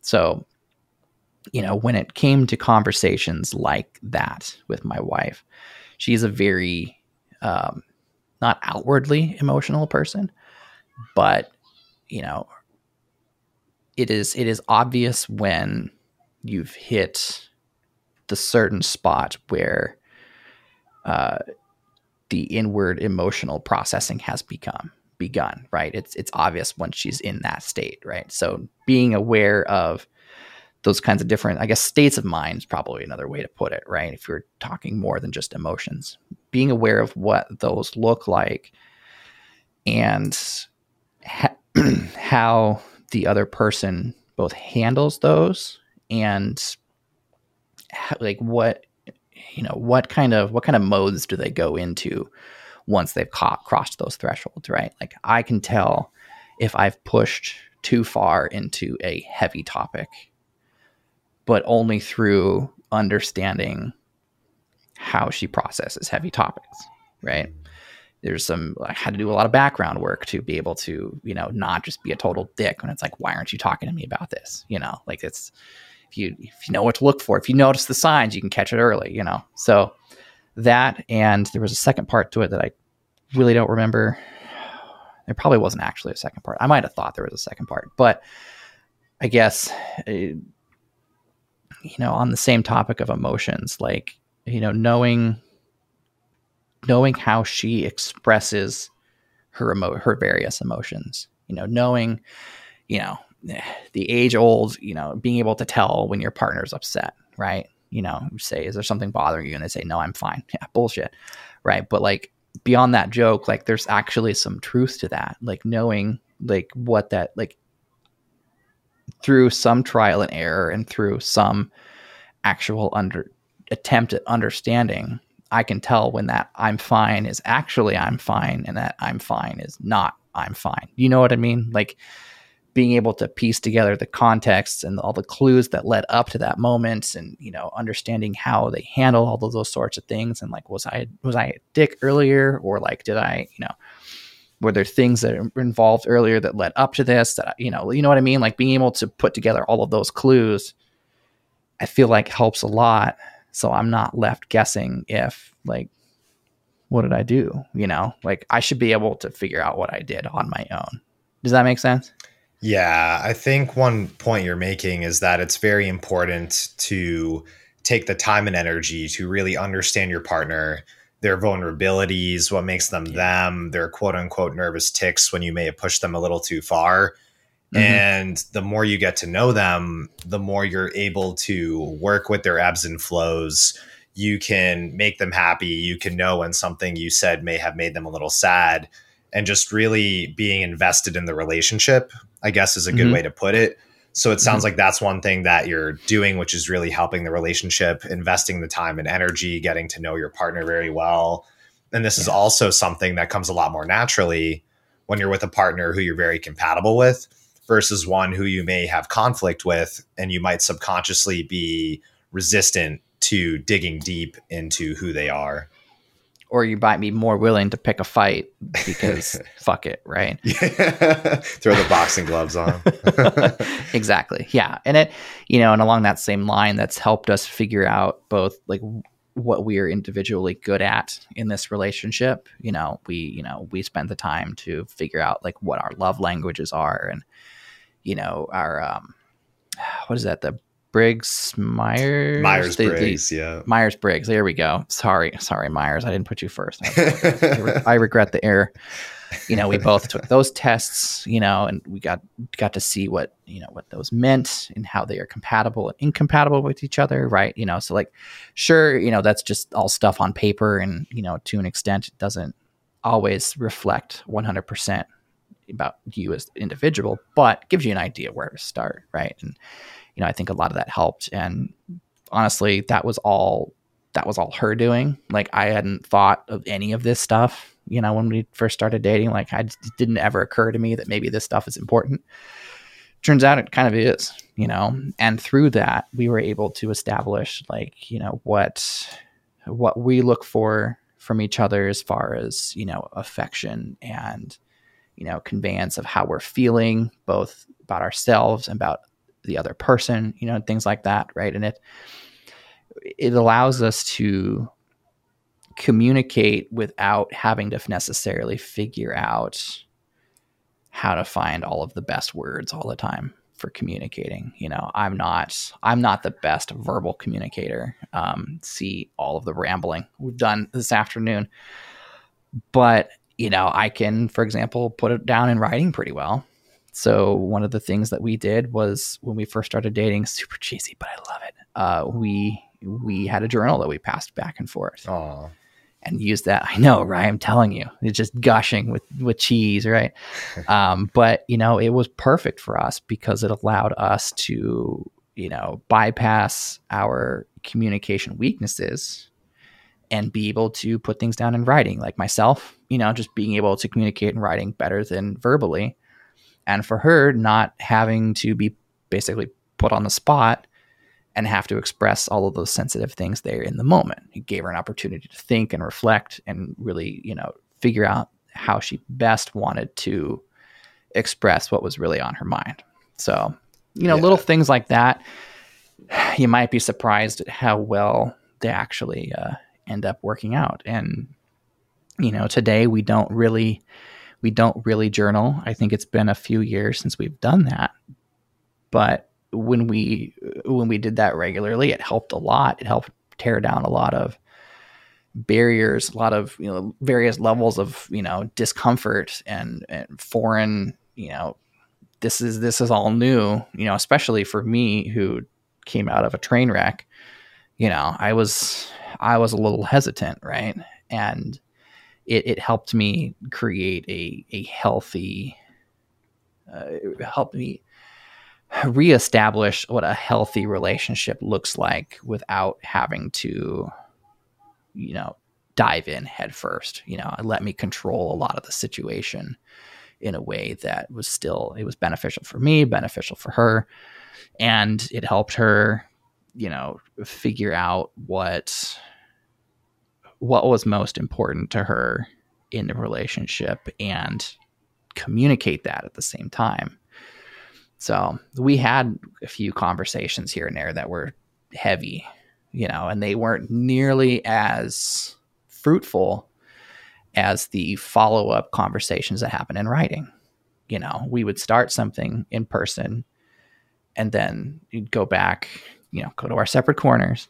And then, you know, the follow up in writing was, you know, a, always a really succinct, succinct and, you know, detailed at the same time kind of closure for that conversation. You know, there was never anything left hanging because we were able to utilize our strengths in that regard. So, now we have a, a general idea of the way we are. I won't say it's I won't say it's perfect at all. Um, I definitely miss the cues from time to time, uh, and I you know I still feel bad for it, but I can more effectively pick up what she's putting down. He was he had another metaphor, and yeah, we're stronger for it. Yeah, and two points on that one, you talked about the journaling, the Myers Briggs. No matter what relationship you're in, even a great one, it's going to take work. A lot of people might get caught up in the misconception of, oh, relationships are all sunshine and roses. I'm going to jump into it and it's going to make my life infinitely better. People should go into a relationship knowing that it is something that requires a lot of work the more work you're willing to put in it, the more fulfilling it will be.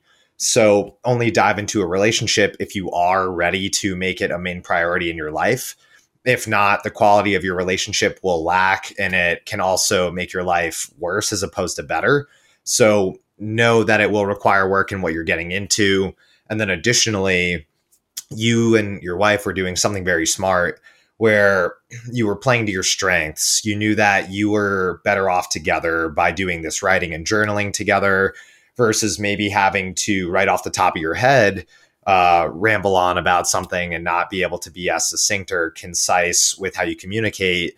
So each couple should know that each relationship is different and you need to learn how your relationship is, what's contextual to your relationship, what you guys should do as opposed to others. We talked about how advice is contextual early on, and that applies to relationships too.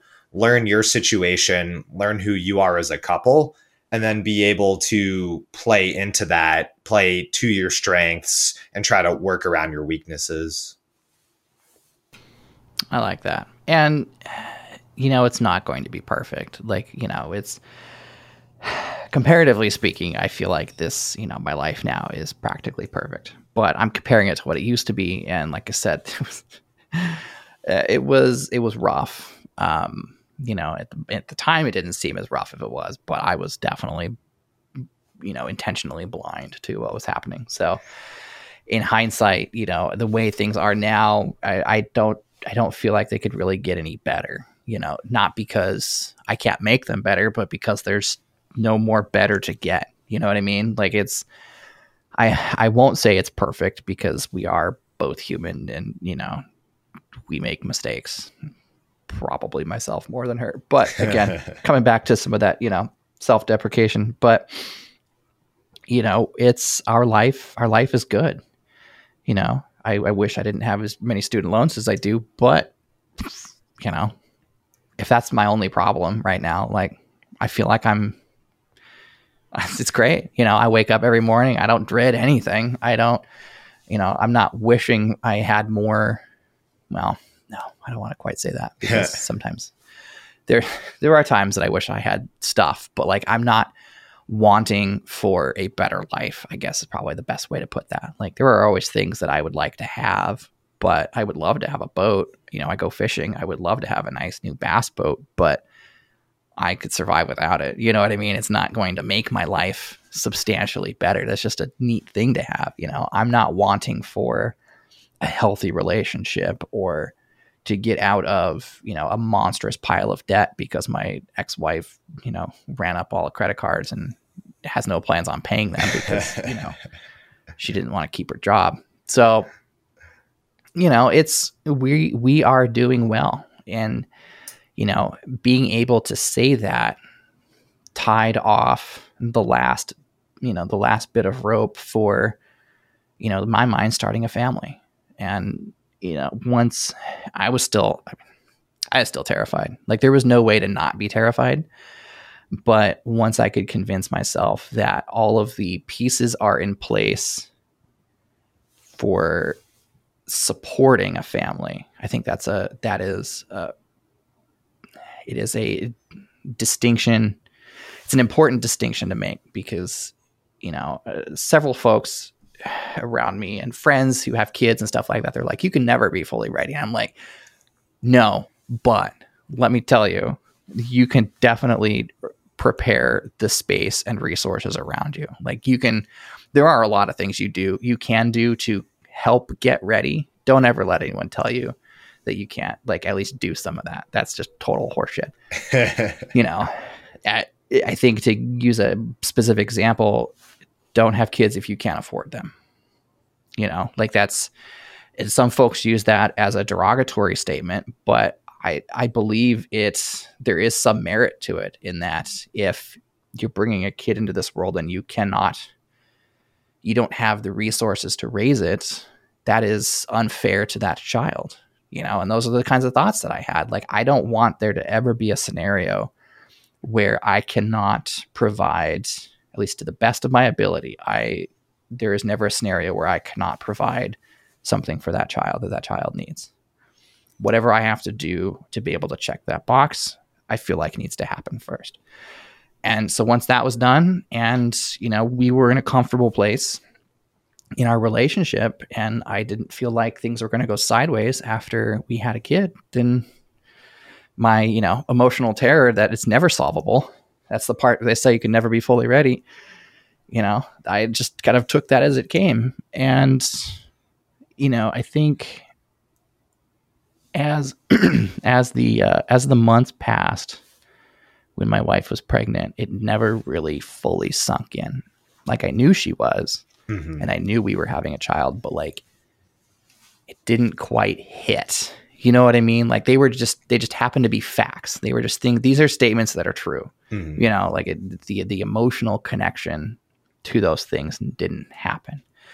They and I, I feel like I heard this from a lot of folks that it, the the emotional part did not kick in until immediately when that child was born and I saw it for the first time and then it all kind of just came at me at once like holy shit i have a child. And there it is. You know what i mean? Like it all just kind of came exactly the same time and it was an overwhelming flurry of all all happy emotions right? Like at, at no point was i like oh my god i don't know if i can take care of this. Like none of that was ever just remotely in my mind right? All i could think about was that this is my child now. I have one you know, and this, I am the happiest father in the world.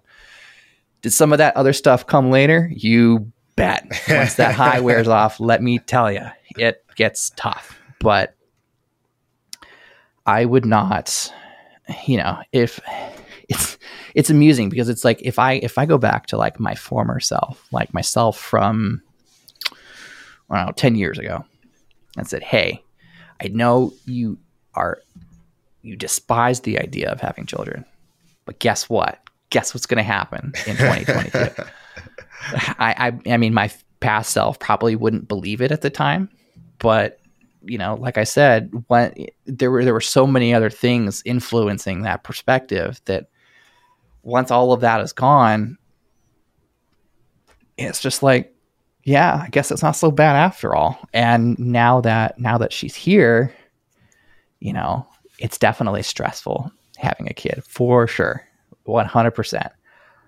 But it's not unmanageable. And I think having having a partner that is good at familial management. I love these buzzwords, man. I hope somebody's writing them down. Um,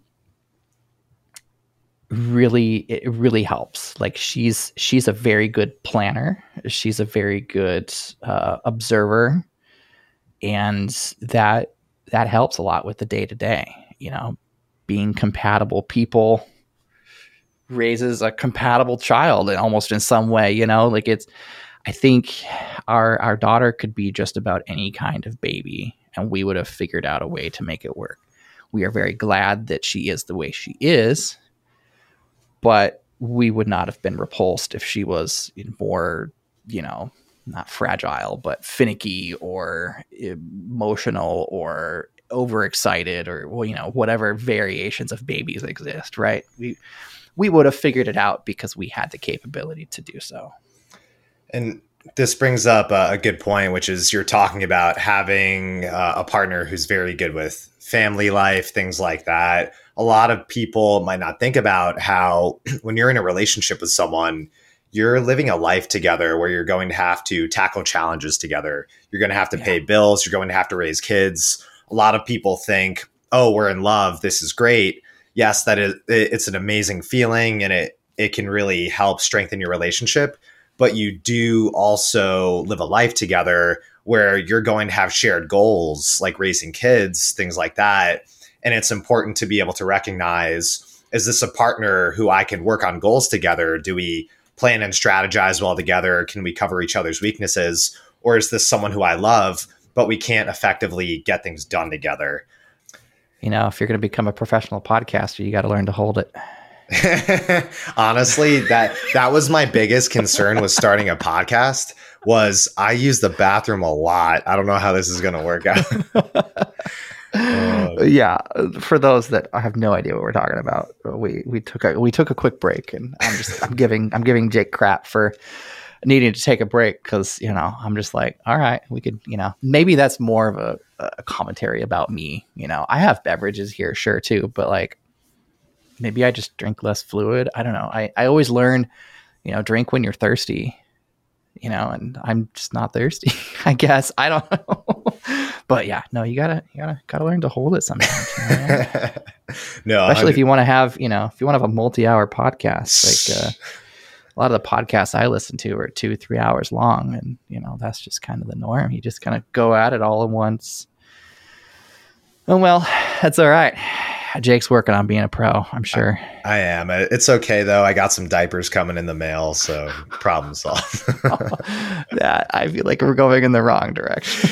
Well, speaking of diapers, let's get back to kids. so, you want me to tell you how many diapers I've bought? Oh Jesus. Um, well, so okay. yeah, yeah, go for so it. So one of my things now, being a dad who's also kind of a nerd, is that like I'm trying to like I'm not trying to track every meticulous detail of our child's life, but like one thing, one thing I was trying to understand before she was born is that like, what is the diaper expense like? And there's no good answer for that. Like, no one's just bothered to try and figure it out. And so, first thought I had was, all right, I'm going to record every diaper purchase that we make and how many those are. And, you know, if I can't figure out the actual cost, at least I can figure out the quantity, right? So I have in front of me here, and I will include this in the show notes as well. Uh, I keep a, a, small list of various dad notes uh, so far, and you know, one of the sections are statistics on diapers purchased. Um, here we go. From newborn, we bought 265 newborn diapers, 450 size one diapers, 696 size 2 diapers. As you notice, they're starting to get larger per size. And thus far, 576 size 3 diapers. Now, those are diapers purchased, not diapers consumed, because we go to Costco and we buy the large quantities. But the one thing I've noticed in this trend is that as she grows, the, the time between diaper sizes gets longer because first number of weeks and months she grew a lot and then she started slowing down so I imagine there are many thousands of diapers after this, but if somebody wants to do that math, I, you can, you know, understand that there you will be buying a lot of diapers, and I think that kind of comes back to my, you know, argument for the uh, readiness of having a child. You know, I wanted to. One of the things that came up whenever we would talk about it is ensuring that we can fit a child into our budget. You know, like what adding the extra cost of baby into our budget every month. What is that going to look like? And how do we make that work? Wasn't just going to do it, say YOLO and see what happens. So I'm sure somebody out there would find that helpful. Note that our daughter is eight and a half months, and we have consumed what is that for a couple thousand? I don't know. Let's do this live. Two six five and 450 and 696 and 576 thus far. 1987 look at that. That's just purchased so far and she's eight and a half months. So do with that info what you will but i thought that would be an interesting little tidbit to share and related to that, on the topic of babies and finances, Yeah. one online personality I follow online, his online name is Mr. Money Mustache. And he's I've really, heard of him. Yeah. yeah, is really big on finances. And he has a blog post about an argument for only having one kid relating to because of like financial reasons. Oh, and I know that you and I in our prep call talked a little bit about one kid versus two kids. Yeah. And I'm wondering what your thoughts are on having one kid versus two kid and maybe the factors that are playing around in your mind with if you should have a second kid or not. So I heard a lot of argument for having two kids that was all centered around so they could entertain each other. Doot to doot. Like that's fine. But that that didn't seem like a convincing enough argument by itself. Like, okay, sure. Like pass off some of the entertainment entertainment of children to other children. Fine. When I grow up, I know when I grew up, when I grow up, I'm 33. I haven't grown up yet. um, my my younger brother was almost six years younger than me, and we more or less grew up apart. you know, so it's while I wasn't an only child, we we did not go to the same schools ever because we were too far apart for that. We did not have the same interests. We were not at the same stages in our life. Like there was very little that we could relate to as siblings, like in the category of siblings, right? So like even though the, my you know my parents had two kids, well, it didn't really help in the they will entertain each other category. So like there's you know if that's the route you're going to take, you kind of have to put them close together, and that puts extra pressure both on you as a parent and your finances. Like it's you know we are we are on track to ensure that our daughter does not have to pay for college, which is great. We could not do that for a second child. We don't have enough. There's just not enough extra cash for that. See my earlier discussion on you know ensuring that every opportunity is available for said child. I I would feel terrible if I could not provide equally for the second child, and maybe that's that's all superficial. And I'd find a way to do it. Blah blah blah. If you you know really want to do it bad enough, sure, fine. But even all of that aside, you know we are not necessarily young in the on the spectrum of the parental age, like becoming a parent age range, right? You know, I'm 33, my wife is 35. We are tired millennials, right? We could have another kid, but we look at where we will be if that, you know, opportunity arises and we think about can we both individually and together mentally handle a second child? Like I think a lot of the conversation that I, n- I never really see from actual parents is can we handle it ourselves?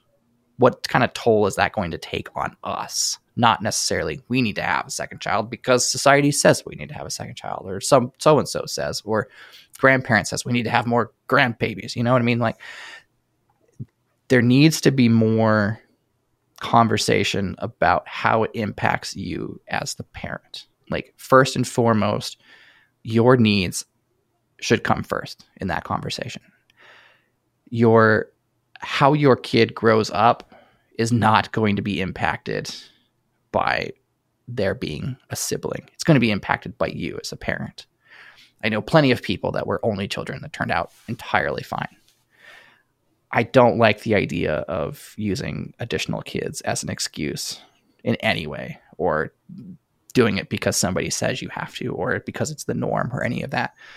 It just it feels it feels gross and it feels like you're setting up this mythical second child, even the first one or third child or fourth child. You're setting them up for some kind of disadvantage if you're only doing it because you feel like you have to.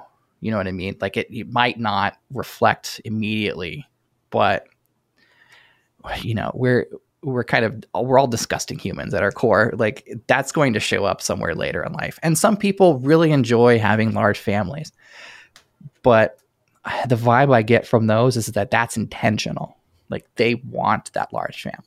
They weren't told they need to have that large family or they didn't have the second kid to because of the first kid or they didn't have the third kid and the fourth you know what i mean like that was all a very intentional maneuver or there was some other influence you know be it religious or they just you know like whatever there was some motivation for it that wasn't you know from some outside stimuli does that make sense yeah, making sure that you're consciously deciding to have a kid because you love having multiple kids, you're doing it for you versus yeah. because of the thought of needing to do it for your child. A single child can still turn out very well. They don't yeah. necessarily need a sibling. And being able to challenge society's assumptions with that and knowing when you're making your own decision versus when you're just doing what society's telling you to do. Yeah. Yeah. To sum that up, I in one sentence, I would say do what you feel is best. We have enough kids. like society has enough children. Like if you don't have kids, nothing bad is going to happen. I, I, promise. Like you know, your parents who are itching for grandchildren might be disappointed, but if they're going to take issue with that, that is in, that is a separate problem. You should not be catering to that. Like if you decide kids are not for me, that's okay. That's absolutely okay. Anyone that tells you that it's not okay is not okay, you know, and that should be dealt with. So, yeah, definitely from a financial perspective, one kid is a lot easier to plan around. Um, especially, you know, like we've been lucky so far in that our daughter doesn't need much, you know, like generally speaking, you know, the various baby supplies, that's all to be expected toys, diapers, food, blah, blah, blah, right? you know she doesn't have any conditions she doesn't have any special needs or any of that stuff that you know ends up costing unfortunately a lot of money right so we feel very lucky in that regard um, but because of that you know we we see we see how much more complicated things can get and we want to be able to prepare for that because like we don't know what what life is going to look like for her or for us, you know, in the future. But going back to that whole that whole planning thing, I would like to at least have the resources for every possible outcome. I can't plan for it, but you know, I would be able to better handle it if I didn't have to worry about, you know, all of a sudden, you know, she's five years old and needs like a kidney transplant or something like whack like that, you know, like that would be incredibly unfortunate if she did. But if she did need that, we can handle it we're set, we're ready to go, you know. And I don't know, I don't know how well we'd be able to do that if we had two children. And maybe some of that is, you know, me internal internalizing some of it. I think we've we've come to the conclusion that you know the resource planning and gathering concept is a pretty strong one for me. So perhaps I am skewing it a bit in that regard, but I definitely do not disagree that the financial burden of two children is substantial. And I just, I think about, I don't want to get too depressing, but I think about families who exist and children born into this world who don't have anything, resources, whatever, whatever, however you wanted to measure that, right? and I feel bad because like I you know I I didn't grow up in a family that had money. We were we were I didn't realize until I'm an adult how poor we actually were. My parents did a good job of hiding it. Like I think about that and it just it it makes me it terrifies me and it makes me sad and just knowing that like at practically any day you know i could lose my home thinking like as a kid you know i could lose the place that i sleep and like that putting that kind of potential on a child especially one that doesn't understand any of that like that just I don't know. I don't even know how to describe like those kinds of feelings. You know, like that should never be. I promise we'll come out of this dark hole here in a second. But like that's those kinds of things should never you should never get anywhere close to that. And like you know, coming back to what I said, like if you if you can't financially afford children, like it's okay to not have them. You know what I mean? no, and it's a good point where a lot of people might just have a kid because they think this is the next step in the progression society tells me. They say I should get married. They say I should have a kid. Consciously think before having a kid. Are you doing it because you want to? And not only that, do you have the means to take care of this kid and provide it the life that would do it well? Are you going to be able to give it all the opportunities it needs and take care of it? or are you doing this and then the child is the one who's going to have to suffer because you're just kind of hopping into it prematurely without having the resources mm-hmm. yeah and you know i the the reference you're making to Mr. Money Mustache and the single kid, you know, I found that article and I'll put that in the list of links here. But nice. you know, one of the things that he focused on in that article is what I mentioned about kids your own age. You know, like it's even even just a couple years apart, you know, like friends that I had growing up, you know, elementary, and middle school, and stuff like that, especially, who had siblings that were even a year, two years apart. Like at that age, those small age gaps are huge. Like, so sure, they may only be two years apart, but they might as well be a decade apart at that age, at those age ranges. You know what I mean? Like they they might as well just not even exist to each other outside of the home. And that I think kind of takes away a lot of the argument for they can entertain each other. It's like, well, maybe at home, sure, and on the weekends, but at school, they are foreign to each other. They are entirely different countries to each other. Like that's I, I don't think I don't think people think about that a lot. And, you know, especially with how gnarly this social circles are at those ages. Like, oof, I would not I would not want to be a kid in middle school again. Let's put no, it definitely not. And on the topic of factors that people don't think about with having kids, we talked about having kids at the age you are now, what age you would have kids if you were to have a second one, and how you'd be older, and factoring that in. I think that there are pros and cons to having kids young, having kids old. I know that some people argue, oh, I want to have kids young because then I'll be younger and can play with them as they get older. Other people want to have kids older because then they can spend more time with their spouse and have a life together before they have kids. I'm wondering your thoughts on the pros and cons to having kids younger versus older and what you might prefer to lean towards and if that's something you can even fully plan for. I think you can you can biologically plan for it through various means, i.e., birth control, right?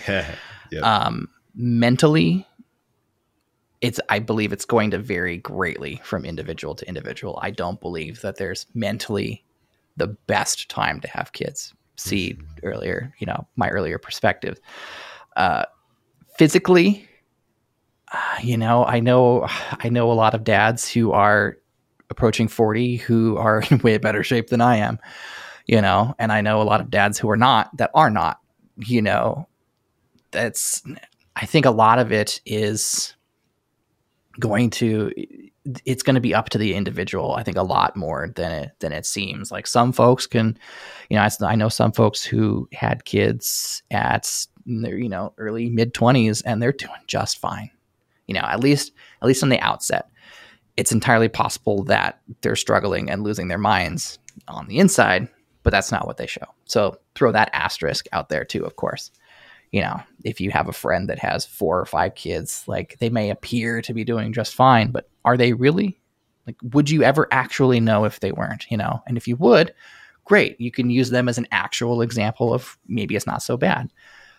But ultimately, you know, what somebody else does should never dictate what you do, right? Like, if, you know, if I was 23 and all of my other friends were getting married and having kids immediately and all that stuff. Like good for them i guess. Like i'm not i'm not going to jump onto that bandwagon and nobody nobody should feel pressured to do so.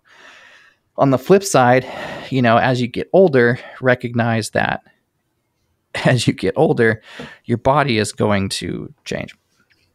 For lack of better words the right? puberty talk it's it is the right it is it puberty plus right? It's what comes after that.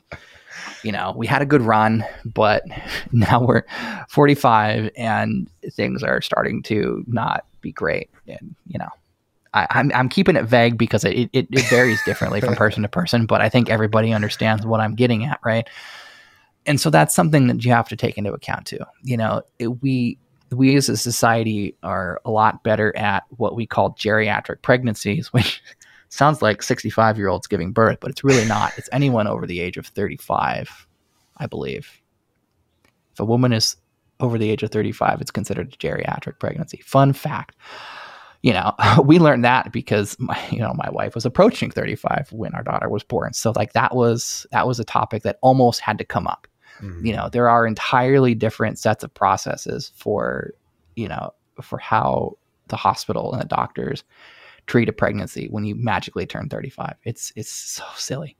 But there's a reason for that. Like there's, you know, there there have been enough issues over time where it's like, okay, now we have to treat these differently and, you know, with more care, quite literally more with more care. And you know, I think about that like if we had another child, what would that look like as far as the the pressure and medical burden on my wife to have a second child? Like if I really really wanted to have one and she didn't, like am I really going to be that selfish and insist on one knowing the potential? Like maybe it's entirely fine. It could very well be entirely fine. My mom had my younger brother when she was 37. Turned out fine. But I think even through all of that, where it could be fine at 40, you could, you know, you could be one of those lucky folks that is able to have kids at 45. Great, cool, awesome. But the only way that should be happening is if it's that was a decision you made specifically and you are entirely fine with the potential complexities that come with that. Like nobody should be pressuring you to have kids older. You know, obviously there are like socio-economical uh, factors to that too you know us millennials especially. I don't know how far into the millennial range you might be but you know it's it's a known fact like statistically we are having kids older for a number of reasons you know and a lot of it is you know finance re- finance related or folks want to spend more time on growing themselves. Like the the the idea that you get married and start a family and become a homemaker is a lot more dried out than it used to be, you know, and that's not where a lot of folks are putting their heads anymore. That's all fine too. You know, regardless of what what society says, what your friends say or doing, whatever, like it's it's your choice. If you want to have a kid at 20, I mean, I sure shit hope you're ready. But 20 might not be a good example. Let me, I'll say 25. 25 might be a little bit better. Please don't have kids at 20. I'm just going to, I'm just going to say that. Don't, just don't. I, I didn't know a single individual at 20 that was like mentally sane enough for that. Um, you know, 25, if that's when you want to start a family, if you got all your ducks in a row, as I've been harking on for the last 45 minutes, great, go for it. You know, if you want to wait until you're 35, also great, go for it. If you want to wait until never, also great. Go for it. But let it be your decision and not anybody else's. That's my opinion on that. I love that, man. I think that that's a good wrap on the kids stuff for now. I feel like you're a natural when it comes to wording some of these things. I think it comes from the the podcasting experience And that's the next. I had thing. a lot. I had a lot of time to think about it too, which really helped me narrow, hone in on, you know, like if somebody, if this ever comes up in real life, you know, all of the times that I have conversations about it, you know, I'll be ready, right? Like I spent a lot of time thinking about this. If you couldn't tell already.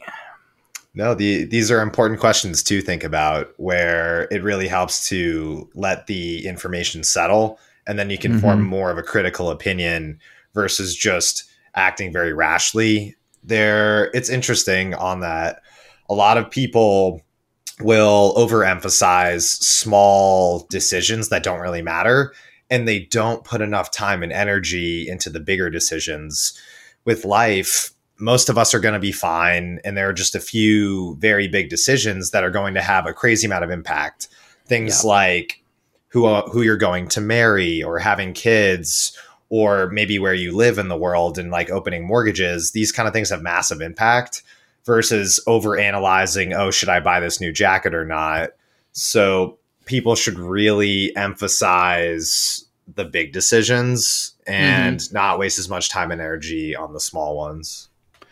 Yeah, it, it did definitely help when comparing those two categories together. Like later in life when I had the disposable income where I could just stop thinking about should I buy X? Whatever, sure, fine. You know, like it, that I think kind of helped make that easier to distinct those, those keep those two things distinct and, and separate from each other.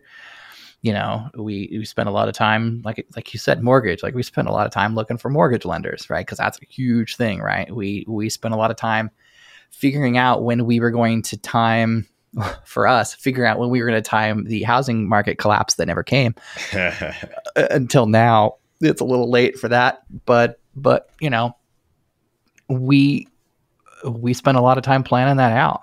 And because of that we have a two and a half percent two and a half percent interest mortgage. You know what i mean? Like we we nailed that because we uh, we planned and got it at the right time. And I don't necessarily care if you know the next car that I lease has the absolute best interest rate or you know money factor or like the best monthly payment or whatever like you know like stuff like that doesn't necessarily matter as much because I've gotten to the point where I can just absorb all of that but it took a hell of a lot of effort to get there a hell of a lot of time and it helps that I have a a well-paying career too you know uh, 100% and the next topic I want to hop into is podcasting. I know mm-hmm. that you have a good amount of podcasting experience. You've done podcasts with our buddy Dylan, who we're going to try to get him to hop back in and start podcasting with you again. I talked to him. yeah, I keep I keep bringing it up, but this guy, he, I don't know. They're working on some pretty cool things over there, so I can't really harass him too much. Like I, I know he's he's a busy guy. Like trying to get him scheduled for the shows and stuff was already difficult. That's when he really wanted to do it. So, oh yeah. Well, I, I say don't, yeah, but I one I say don't give up. I think if you hound him enough, he'll do it. But I wanted to get your advice on podcasting. Any general tips you have? I know that we talked about uh, show notes. We talked about having chapters in your podcasts. Any lessons learned? I'm trying to just learn as much as I can. So I'd love to hear your perspective and experience. When, so the thing about the podcast that we did that I appreciated the most was actually making the podcast more than like the content and like getting it out there and stuff like that. But that, that's probably more unique to me than I think the average individual. You know, I love, I know a lot of folks do podcasts as a form of marketing, you know, getting their name out there bringing in traffic for whatever whatever thing it is right? Like i you you had a motivation for starting the show that wasn't just necessarily i want to make a podcast for funsies you know what i mean? Like you had a purpose right? I jumped onto the podcast train as a solution to dylan's problem that you know producing the show right? I was i was more the producer than anything else. Um and that was entirely fine. Like that was that was the role i was most comfortable in. And you know if anything i could help steer Dylan in directions. But if you've heard any of the episodes, that guy will talk talk. Dylan, I love you, dude, but oh my god, I you know. It, it also made it easy to edit, right? Because he's very good at you know conveying his thoughts with words. So I didn't in the first few episodes, I spent a lot of time editing. And I realized I didn't actually really have to. Like there's I feel like there are two different classes of podcasts. There are the topical kind of off the cuff type stuff, you know, like what you and I are doing. And then there's like the highly produced show that like you would hear, you know, like Serial, for example, is like the probably the biggest example, biggest name that everyone's familiar with, right? Or This American Life. Like it's more of like a radio program of your than it is uh, a podcast, right? It is it is more of a uh, a show. It's more of a show than a podcast. Now that doesn't make any sense, but like it's you know it, it's a, a packaged produced production than it is a podcast. And, you know, I always wanted to steer away from that because I personally, I don't like those types of podcasts. You know, I think the most heavily produced show I ever listened to was the podcast kind of true crime esque mini series um, about uh, the the what was it the cult uh, NXIVM. Do you remember? Did you ever hear about that? No. What What is NXIVM? Uh, NXIVM was. I, I, don't, I don't want to spoil it too much. Too much but oh, I, I could. the end of that story is that the the the leader is in jail or something of that sort. Um, it, it, it involved a lot of like that weird self helpy voodoo guru bullshit that you you often hear terrible stories about. Um, but he would lure women in and yeah, it was basically a cult. I'll just put it that way. I'll, I'll, put a link in the show notes. It was it was a good show, and it. I listened to the first season, um, and I think I think there was a second season. I don't know. I listened to just about everything that there was there for that show, and it was it was a lot, but it was really good. Granted, it's the only one I've ever listened to, but I think I was gravitated towards it because it wasn't super heavily produced. You know, it's I steer away from like the NPR type stuff or like, you know, like I said, this American Life type stuff. Like I, I tried to get into some of those and it was, it just felt like I was listening to extensions of the radio programs, you know, and that's not really, I rarely listen to the radio. So, yeah, as far as tips go, I'm surprised I one, remembered that. One, uh, one question it. on that. So yeah. on, on the topic of podcast editing, so what kind of editing do you do? Do you still do, or did you do? Did you do light editing? Did you not really edit anything out? I have uh, two questions on editing, and then we could jump into general podcasting stuff.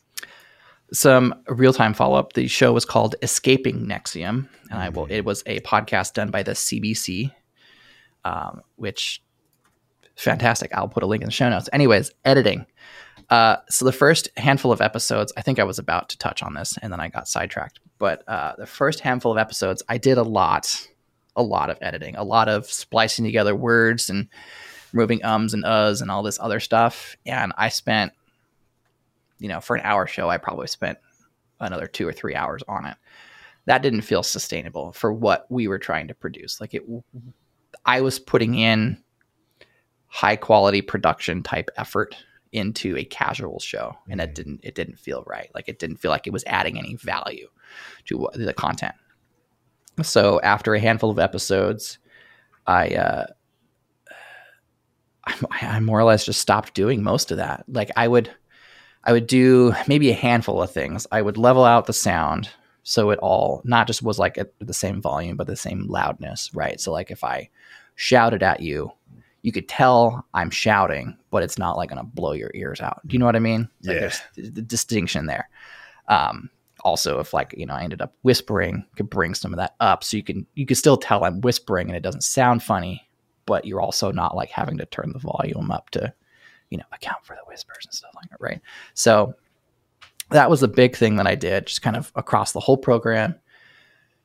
And then I would go through and look for any long pauses. So you know, one thing I picked up in in Dylan's in Dylan's speech, kind of like presentation speech, he would he would say a thing, and then he would say another thought. Like there would be like his, that his transitionary period would have pauses, long pauses, but like they weren't incoherent thoughts either. So like I could you know scroll through the timeline and see those, shorten them up a little bit so it sounded like he was it was more natural speech and that was probably the the most editing I did after the first few episodes was just cleaning up stuff like that. And then as we would transition between individuals that were talking, you know, kind of cut out any kind of overlap or if, you know, restated a question, right? You obviously cut out the first attempt at it, but we didn't really focus too heavily on making sure everything was all neat and tidy and packaged and perfect. Like that was never it you know, like I said, because it doesn't provide it didn't feel like it provided a lot of extra value. We just it wasn't it wasn't something we did, you know. So like thinking about you and I, how we're talking, you know, some of my longer pauses, I would probably cut those, you know, trim those up a bit, but I wouldn't like you know, I think one thing I had mentioned in our in our prep call was that like the show is the show, right? Did I, did I say that out loud or was I just thinking it? Like that's the thing I think, but I don't know if I actually said that. I, I would love to hear you elaborate on that point. So like, yeah, so like in my head, like the show is the show, right? Like I think, you know, I and maybe this is me projecting what I appreciate in podcasts onto other people and their shows. But like I, I feel like it is the most genuine and the most interesting when it is the most just normal and like real.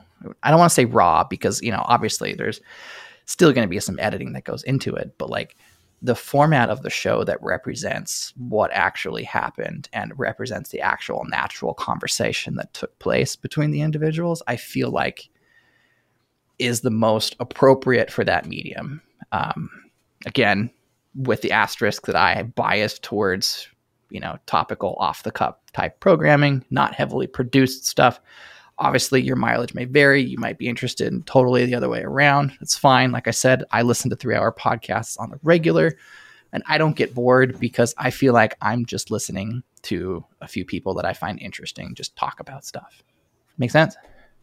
Oh, yeah, yeah, 100%. The show is the show. So, yeah, like it's you know, I didn't when we got into when we started this program now nearly uh, two hours and 24 minutes ago at least by my clock anyways you know we kind of just we didn't really like ramp up anything there wasn't like a hey Johnathan why don't you introduce tell the world about yourself or something like that we just kind of just jumped into it you know like the show is the show like this is this is the program you know we're not you know we're not sitting down for an interview with some fancy exec and have to you know eh, eh, tweak everything and have it just right and you know say exactly the correct words. Like i would never you know i it, it's it's obvious that there are times when you know i have better words that i i say to convey what i'm thinking. And i more or less as a guest just kind of just trust you to figure that out. Like that's kind of your job not mine right? So i'm just going to say what i'm going to say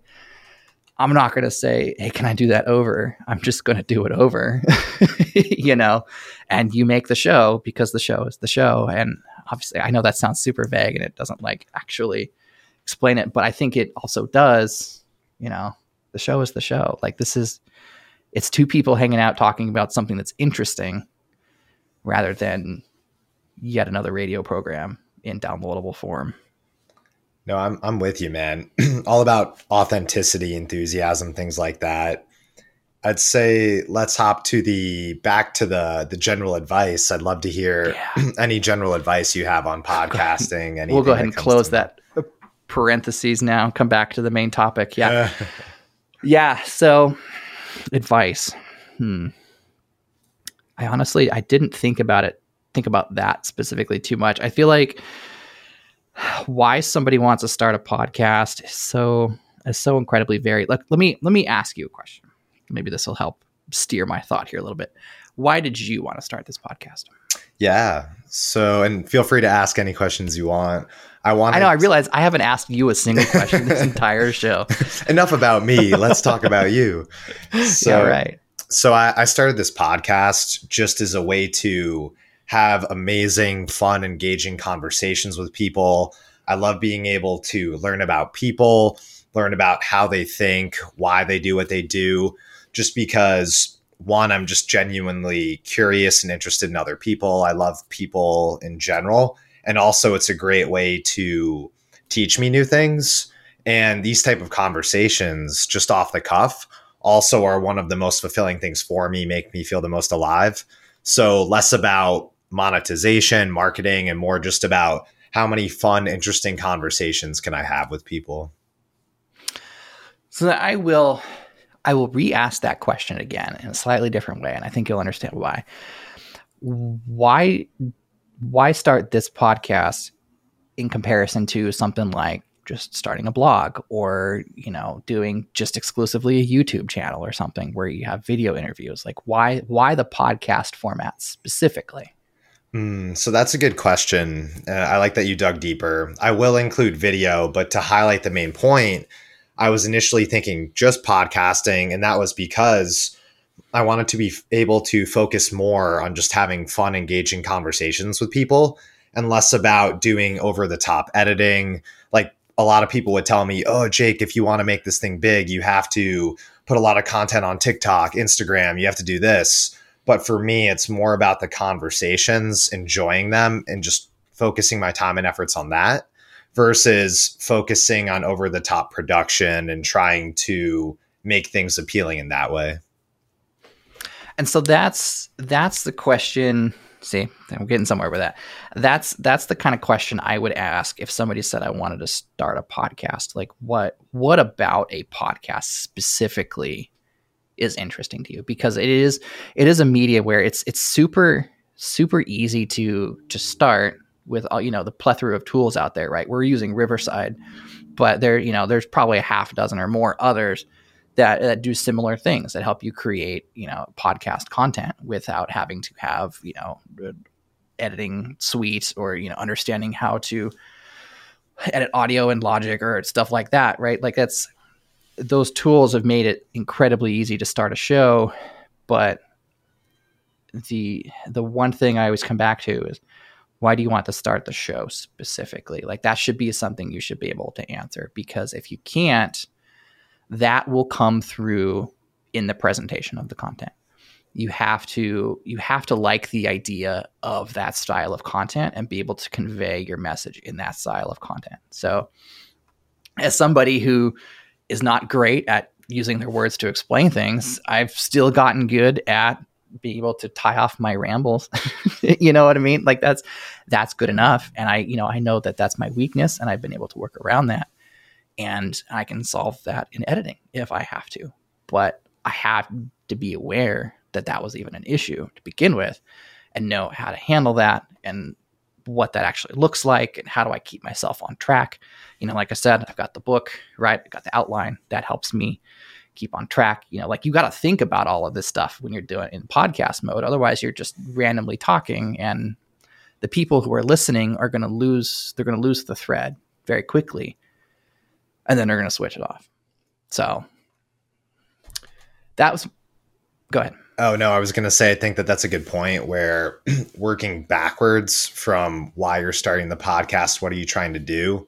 And then making sure that your message ties up with that, as well as that you're choosing the right medium for the kind of content you want to present, that kind of stuff. Mm-hmm. Yeah, because you know there there are a lot of folks that excel at video, right? YouTube channels coming out of ears, right? And there are many of them that are stellar, exquisite stuff. But like what they're sharing with you might not actually work well in podcast form, in audio only form, or audio plus casual video, right? I personally believe podcasts are audio only, but that is I under I, I respect that some folks like to include video as well, which is okay. I will not uh, will not tear into you for that one. I'll let you have that one. um, but I think that also comes from the fact that like I got started listening to podcasts like in the mid 2000s when podcasts were quite literally just you know people talking you downloaded to your iPod quite literally like that's where the whole concept of a podcast started was the iPod right so my perspective on podcasts are a little bit more traditional but I think at the same time I'm probably not in the minority. I, I recognize that, you know, there's an entire audience out there that likes the visual, the audio visual medium and having it in multiple formats is helpful, right? Some folks that have podcasts that also show up on their YouTube channels. Shout out to my Amazon guy, uh, Steve, who uh, Stephen Stephen Pope, great dude. Uh, he was on oh, an episode of Welcome to Growth, and I believe I was on one of his shows at one point too. Boy, 2020 was really a blur. Um, you know, he does he does the, the the multiple format, but he also does not spend a ton of time on post production and editing. Right, like it's the the the format is totally fine. I but you know the the the meat and the substance is in the audio, is in the spoken word, and to bring all of that back around, understanding why podcast and what benefit could be had from the podcast medium specifically, I think is step zero and step 0.5 to making the podcast happen. Once you've got that figured out, the actual content, style of show, if you want to have guests or just have hosts on every week and it's just all topical news related stuff, you can figure all of that out later. That all of that stuff will just fall in line based on your desires and needs, you know. In the early episodes of Welcome to Growth, I spent the effort on like intro music and all that stuff. You'll hear it in probably the first four ish episodes. Uh, and then from there on out, I cut that out and then just did a quick music hit and had no intro whatsoever. Like we just went right into it. Like I said, the show is the show, right? We just went straight into it. You know, the moment the moment Dylan showed up, was the moment I hit record, and that was it. You know, we're, we're off to the races at that point, and I feel like it helped create a more natural program. You know, there wasn't the when we had guests. There's obviously some level of you know structure and you know like we don't know you you don't know us type of thing you know like having having different individuals on every week you kind of have to figure out ways to kind of poke them into opening up. You know what i mean? Like some some folks are better at just kind of going off the cuff and ad libbing than others. Um, those who are not as good were generally there mostly to promote whatever thing they had. Um, that's fine you know to each their own. It's I, I won't say any style of content is better than the other, but you know, do do whichever style feels most comfortable to you or it's going to feel forced whatever style that is so it to me it appears you like the more kind of interview style you know you, you like to you're you're here in this in this program to learn from the person that you're talking to right? You're kind of just letting me just say my words, and we're, you know, there isn't a lot of like interview questions, you know, like tell me a time when you had to struggle with this problem. You know what I mean? Like just like the candid, the canned stuff, right? Um, I think that's great. That's you know, I all I didn't really have anything to say besides just that observation. Um, does that all make sense? I kind of just let that one die oh, off there that, in the end. That was the, great. The, I, I, have two specific questions, and then I want to hop to the the wrap up questions as well. There's a lot more I want to cover, but we'll have to save that stuff for round two, talking more about candle business, you moving a lot, yeah. things like that. The last podcasting questions I want to ask is. Uh, you mentioned in our prep call um, chapters as well as show mm-hmm. notes. I wanted mm-hmm. to see if you could give any advice on like how to write good show notes, including chapters, things to help with podcasts like this where we're doing long form and jump around. So that way it's easier for people to kind of hop to where they want to go. Yeah, I like the idea of show notes because it helps people follow along with what you're talking about. So, you know, we've brought up a handful of things today, or I frankly. I, have brought up a lot of, you know, handful of things today. Just I'll, from left, like if you looked at the entire list, you were like, wow, they covered a lot of stuff, a lot of stuff, right? But imagine you're listening to this program that's now, you know, two and a half hours, and you're like, they talked about that one thing, you know, they talked about the love languages back at, you know, one hour and 20 minutes or whatever, or whatever that was. Like, where was that, right? The show notes help aggregate all of the stuff that was discussed that might be of interest to people listening that want to kind of learn more and kind of follow up with that on their own time. The chapters, the chapter markers help you jump back to that or jump forward over something you're not interested in if you want to go back and listen to it, right? So, program like this that is two and a half hours long, chapters I, I, certainly hope you can add chapters to this show. Just because we spent a lot of time talking about a lot of things and being able to break up this long audio file into chunks and letting folks potentially jump around or go back to something. Maybe they want to go straight to the conversation that we had about kids because that's most important to them. They, they don't have to try and figure out where in the episode that is. They can just go straight to it. Make sense? Yeah, that that makes sense. I'm definitely going to add those to these podcasts as well as future ones. And related to us jumping around to a lot of stuff and hitting about yeah. like the two and a half hour mark, wanted to hop into some of the wrap up questions for now. The first one that comes to mind is is what does success mean to you and why? I think that a lot of us have different definitions of success for someone it might be traveling the world going to a lot of countries someone it might be doing something related to charity. And i think it helps to learn about different people's versions of what success is for them. You know my my first reaction to that question is you know the way the way you've defined success through your examples which you know i i will preface this with there is no wrong answer to this question and there is no wrong way to define success. But the way I look at how success was defined in this context makes it sound to me like there is some finish line. Mm-hmm. And I don't believe that such a thing exists. You know, um, I think success, you will have many successes in your life. I think success will come many times. And so I don't believe that like there is one uber success, right? Like, you know, so for some folks, they could say, all right, I've, I've been able to travel the world, you know, and that, that is success for me. I would argue that is a success. You've checked off your bucket list. That is a success. But there are still other components of your life that are still in flight. Once those once those have matured, those are also individual successes. So, what does success look like to me? I think it, it heavily depends. I'm going to give you a non answer and I'm going to try to answer it. it. It depends on which part of my life you're talking about.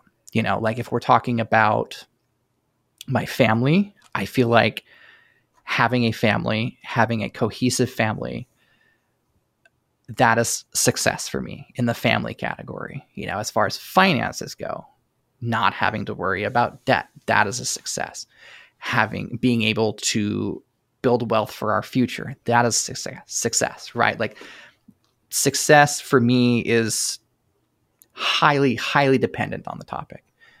You know i, I cannot say like what like an overall success looks like because I, I i feel like all right i've checked the financial success box. I've checked the familial success box but then there's going to be another thing, and then there's going to be another thing, and then there's going to be another thing. I think if I had to try and define it, success, uh, overall, overarching success is not having any major regrets when I die. you know, to be a little morbid, right? Just because there are so many stages of my life, I can't I can't just put a finish line on it because then there's going to be something afterwards that you know I'm going to want to try and succeed at in some fashion, and then we just start the whole thing all over again. I'm I'm with you, man. I I view life in a very similar way, and you from our conversations seem like a very happy person, and I think a lot of it is because of the way you view success, where viewing success in life as more of a process where goals are maybe a north star that you work towards uh, as opposed to something you hit and you're finally happy. So being able to just continuously grow in the areas that are important to you without tying your happiness to achieving certain results, as well as you mentioned how you'll hit one goal and then another one pops up. life's going to continuously hand you new things you want to achieve. That's part of being human. And making sure not to feel the need to achieve those before you let yourself be content with what you have, because there will always be a next thing. And that's a recipe for unhappiness. Agree 100%. Though at the same time, I would also argue that, you know, what is the, the what is there's a there's a turn of phrase regarding uh, the devil's hands or idle or something like that or I don't Oh yeah I, yeah. you know uh, I'm thinking of. I'll, yeah I'll probably yeah. remember after we're done. But you know like taking that into kind of uh, the context of what we're talking about here like complacency is also I don't know it's it's a risky it's a risky maneuver to be complacent because it's it's a very short walk to regret you might not get there like you might not actually regret the complacency. Some people don't. Some people are entirely fine with you know quote living an average life. Like there's there's no there's no reason that literally everybody everywhere should be above average. Like it's it sounds great. Everybody should strive to be their best self but sometimes their best self is just average you know? Like that's I feel like that's okay too. You know, not everyone's going to be a small business owner, stuff like that.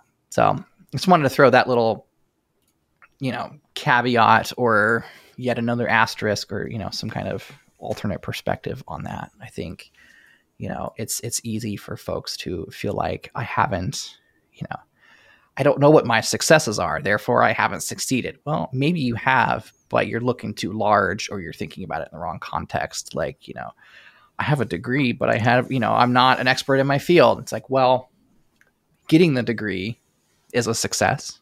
You know, being able to move through the collegiate system sometimes is a rather large success. You know, it's not not always easy for some folks, you know, and the rest of it, it's going to take time. As you progress through that, you will, you know, you will succeed as an entry level individual and then you'll move up the ranks and you will succeed at that and then you'll succeed at the next thing and the next thing like those are all successes and i feel like they should be looked at both collectively and individually because if you're not looking at those individually on their own it's easy to lose track of all of the actual accomplishments you've had in life. Yeah it's it's important to keep progressing keep growing not getting too comfortable and resisting growth and fulfillment and then also not undermining your own successes where success is a continuous process. You can get to those major achievements but you have to hit the smaller ones along the way. So yeah. recognize the wins and keep going. I think that that's a great point to wrap up on. And what i'd like to say is is there anything else you'd like to leave the audience with either random thoughts or advice? And then also anything or any place where people can find you uh, to, if you want to shout out your twitter your blog or or remain anonymous. So completely up to you. I mean you know it's no one no one's anonymous on the internet. Let's put it that way. It's fine. Um, yeah i think through all the things that we've discussed today like a lot of it centered around the internal mental struggle slash conflict that you know I experienced with all of these things, right? And I feel like by taking taking the understanding that I have these mental weaknesses in, in, all of these projects and aspects of life, eh, taking that seriously and, and knowing what that looks like how it impacts my day to day and you know new projects I take on, my family, my job, etc. Uh, just being aware was incredibly helpful in all of those aspects. Like not not even not even trying to fix it, just knowing where my weaknesses are and, and knowing like you know going back to the you know the the coffee sample pack project right and and knowing you know where my head was at and recognizing that I took the easy path with something else, knowing that I'm capable of that and knowing that that's going to happen, and recognizing I'm going to have to tie this off afterwards. You know what I mean? Like seeing that, seeing that play out time and again has made me super familiar with it. And I don't have a good solution for fixing it, but knowing that it's there, I think has been incredibly helpful uh, everywhere in life. And I don't know, I'm not super good with just the generic life advice. Uh, just understand if I, let me if I was to try and tie that up a little bit more succinctly here. Let me take a swing at this. Knowing your weaknesses is more valuable than fixing them. I would say, in one sense. That's awesome, man. hey, that that's a great wrap up there. Um, any place you'd like to? Oh, wait, jump in. So you got something? no, no. Any place you'd like to come find me on the internet? Yeah, I mean, again, I'll, I'll share all the links with you here, but uh, you can find me on Twitter where I shit post mostly. You won't find a lot of tweets of value there on Twitter at underscore J O H L Y M. You can find me on my personal blog that I rarely update, but sometimes do, johnathan.org, spelled with two H's. You can also find me at sellerjournal.com, where I mentioned the retail arbitrage brand database exists there. That blog is more catered towards e commerce slash business type topics, if you're curious. You can also find me at seaplanecoffee.com, as we mentioned, the coffee business. If you want to go buy some coffee from me, great. Under no obligation to do so, but I would not say no. And if you wanted to buy some candles, we didn't really touch on that. Maybe we'll touch on another day. Uh, CascadeHandcrafts.com. You can that'll take you to my Etsy shop if you want to get something that smells really neat. I think that's all of my places. You don't really want to hang out with me on Facebook. I don't spend time there. Uh, LinkedIn, I I don't see any value in LinkedIn professionally. Nothing nothing we've talked about here ever makes it to LinkedIn. I don't really care about LinkedIn. Sorry guys. I'm not gonna not gonna plug that. I mean, you can find me there. I don't care. You know, like my whole career history is practically there. But whatever, it, fine. That's that. Awesome. Thanks, man. This was a lot of fun. I'm looking forward to getting this one up. And you're gonna be uh, working on this one for a bit. Oh yeah, it'll it'll be good practice. is this your is this your longest show? Uh this is the longest. Oh yeah, yeah. No, it's good. It's good. Hey, show notes are gonna come in handy. All right. Thanks for tuning in, everybody. I hope you enjoyed this episode and got some value from it.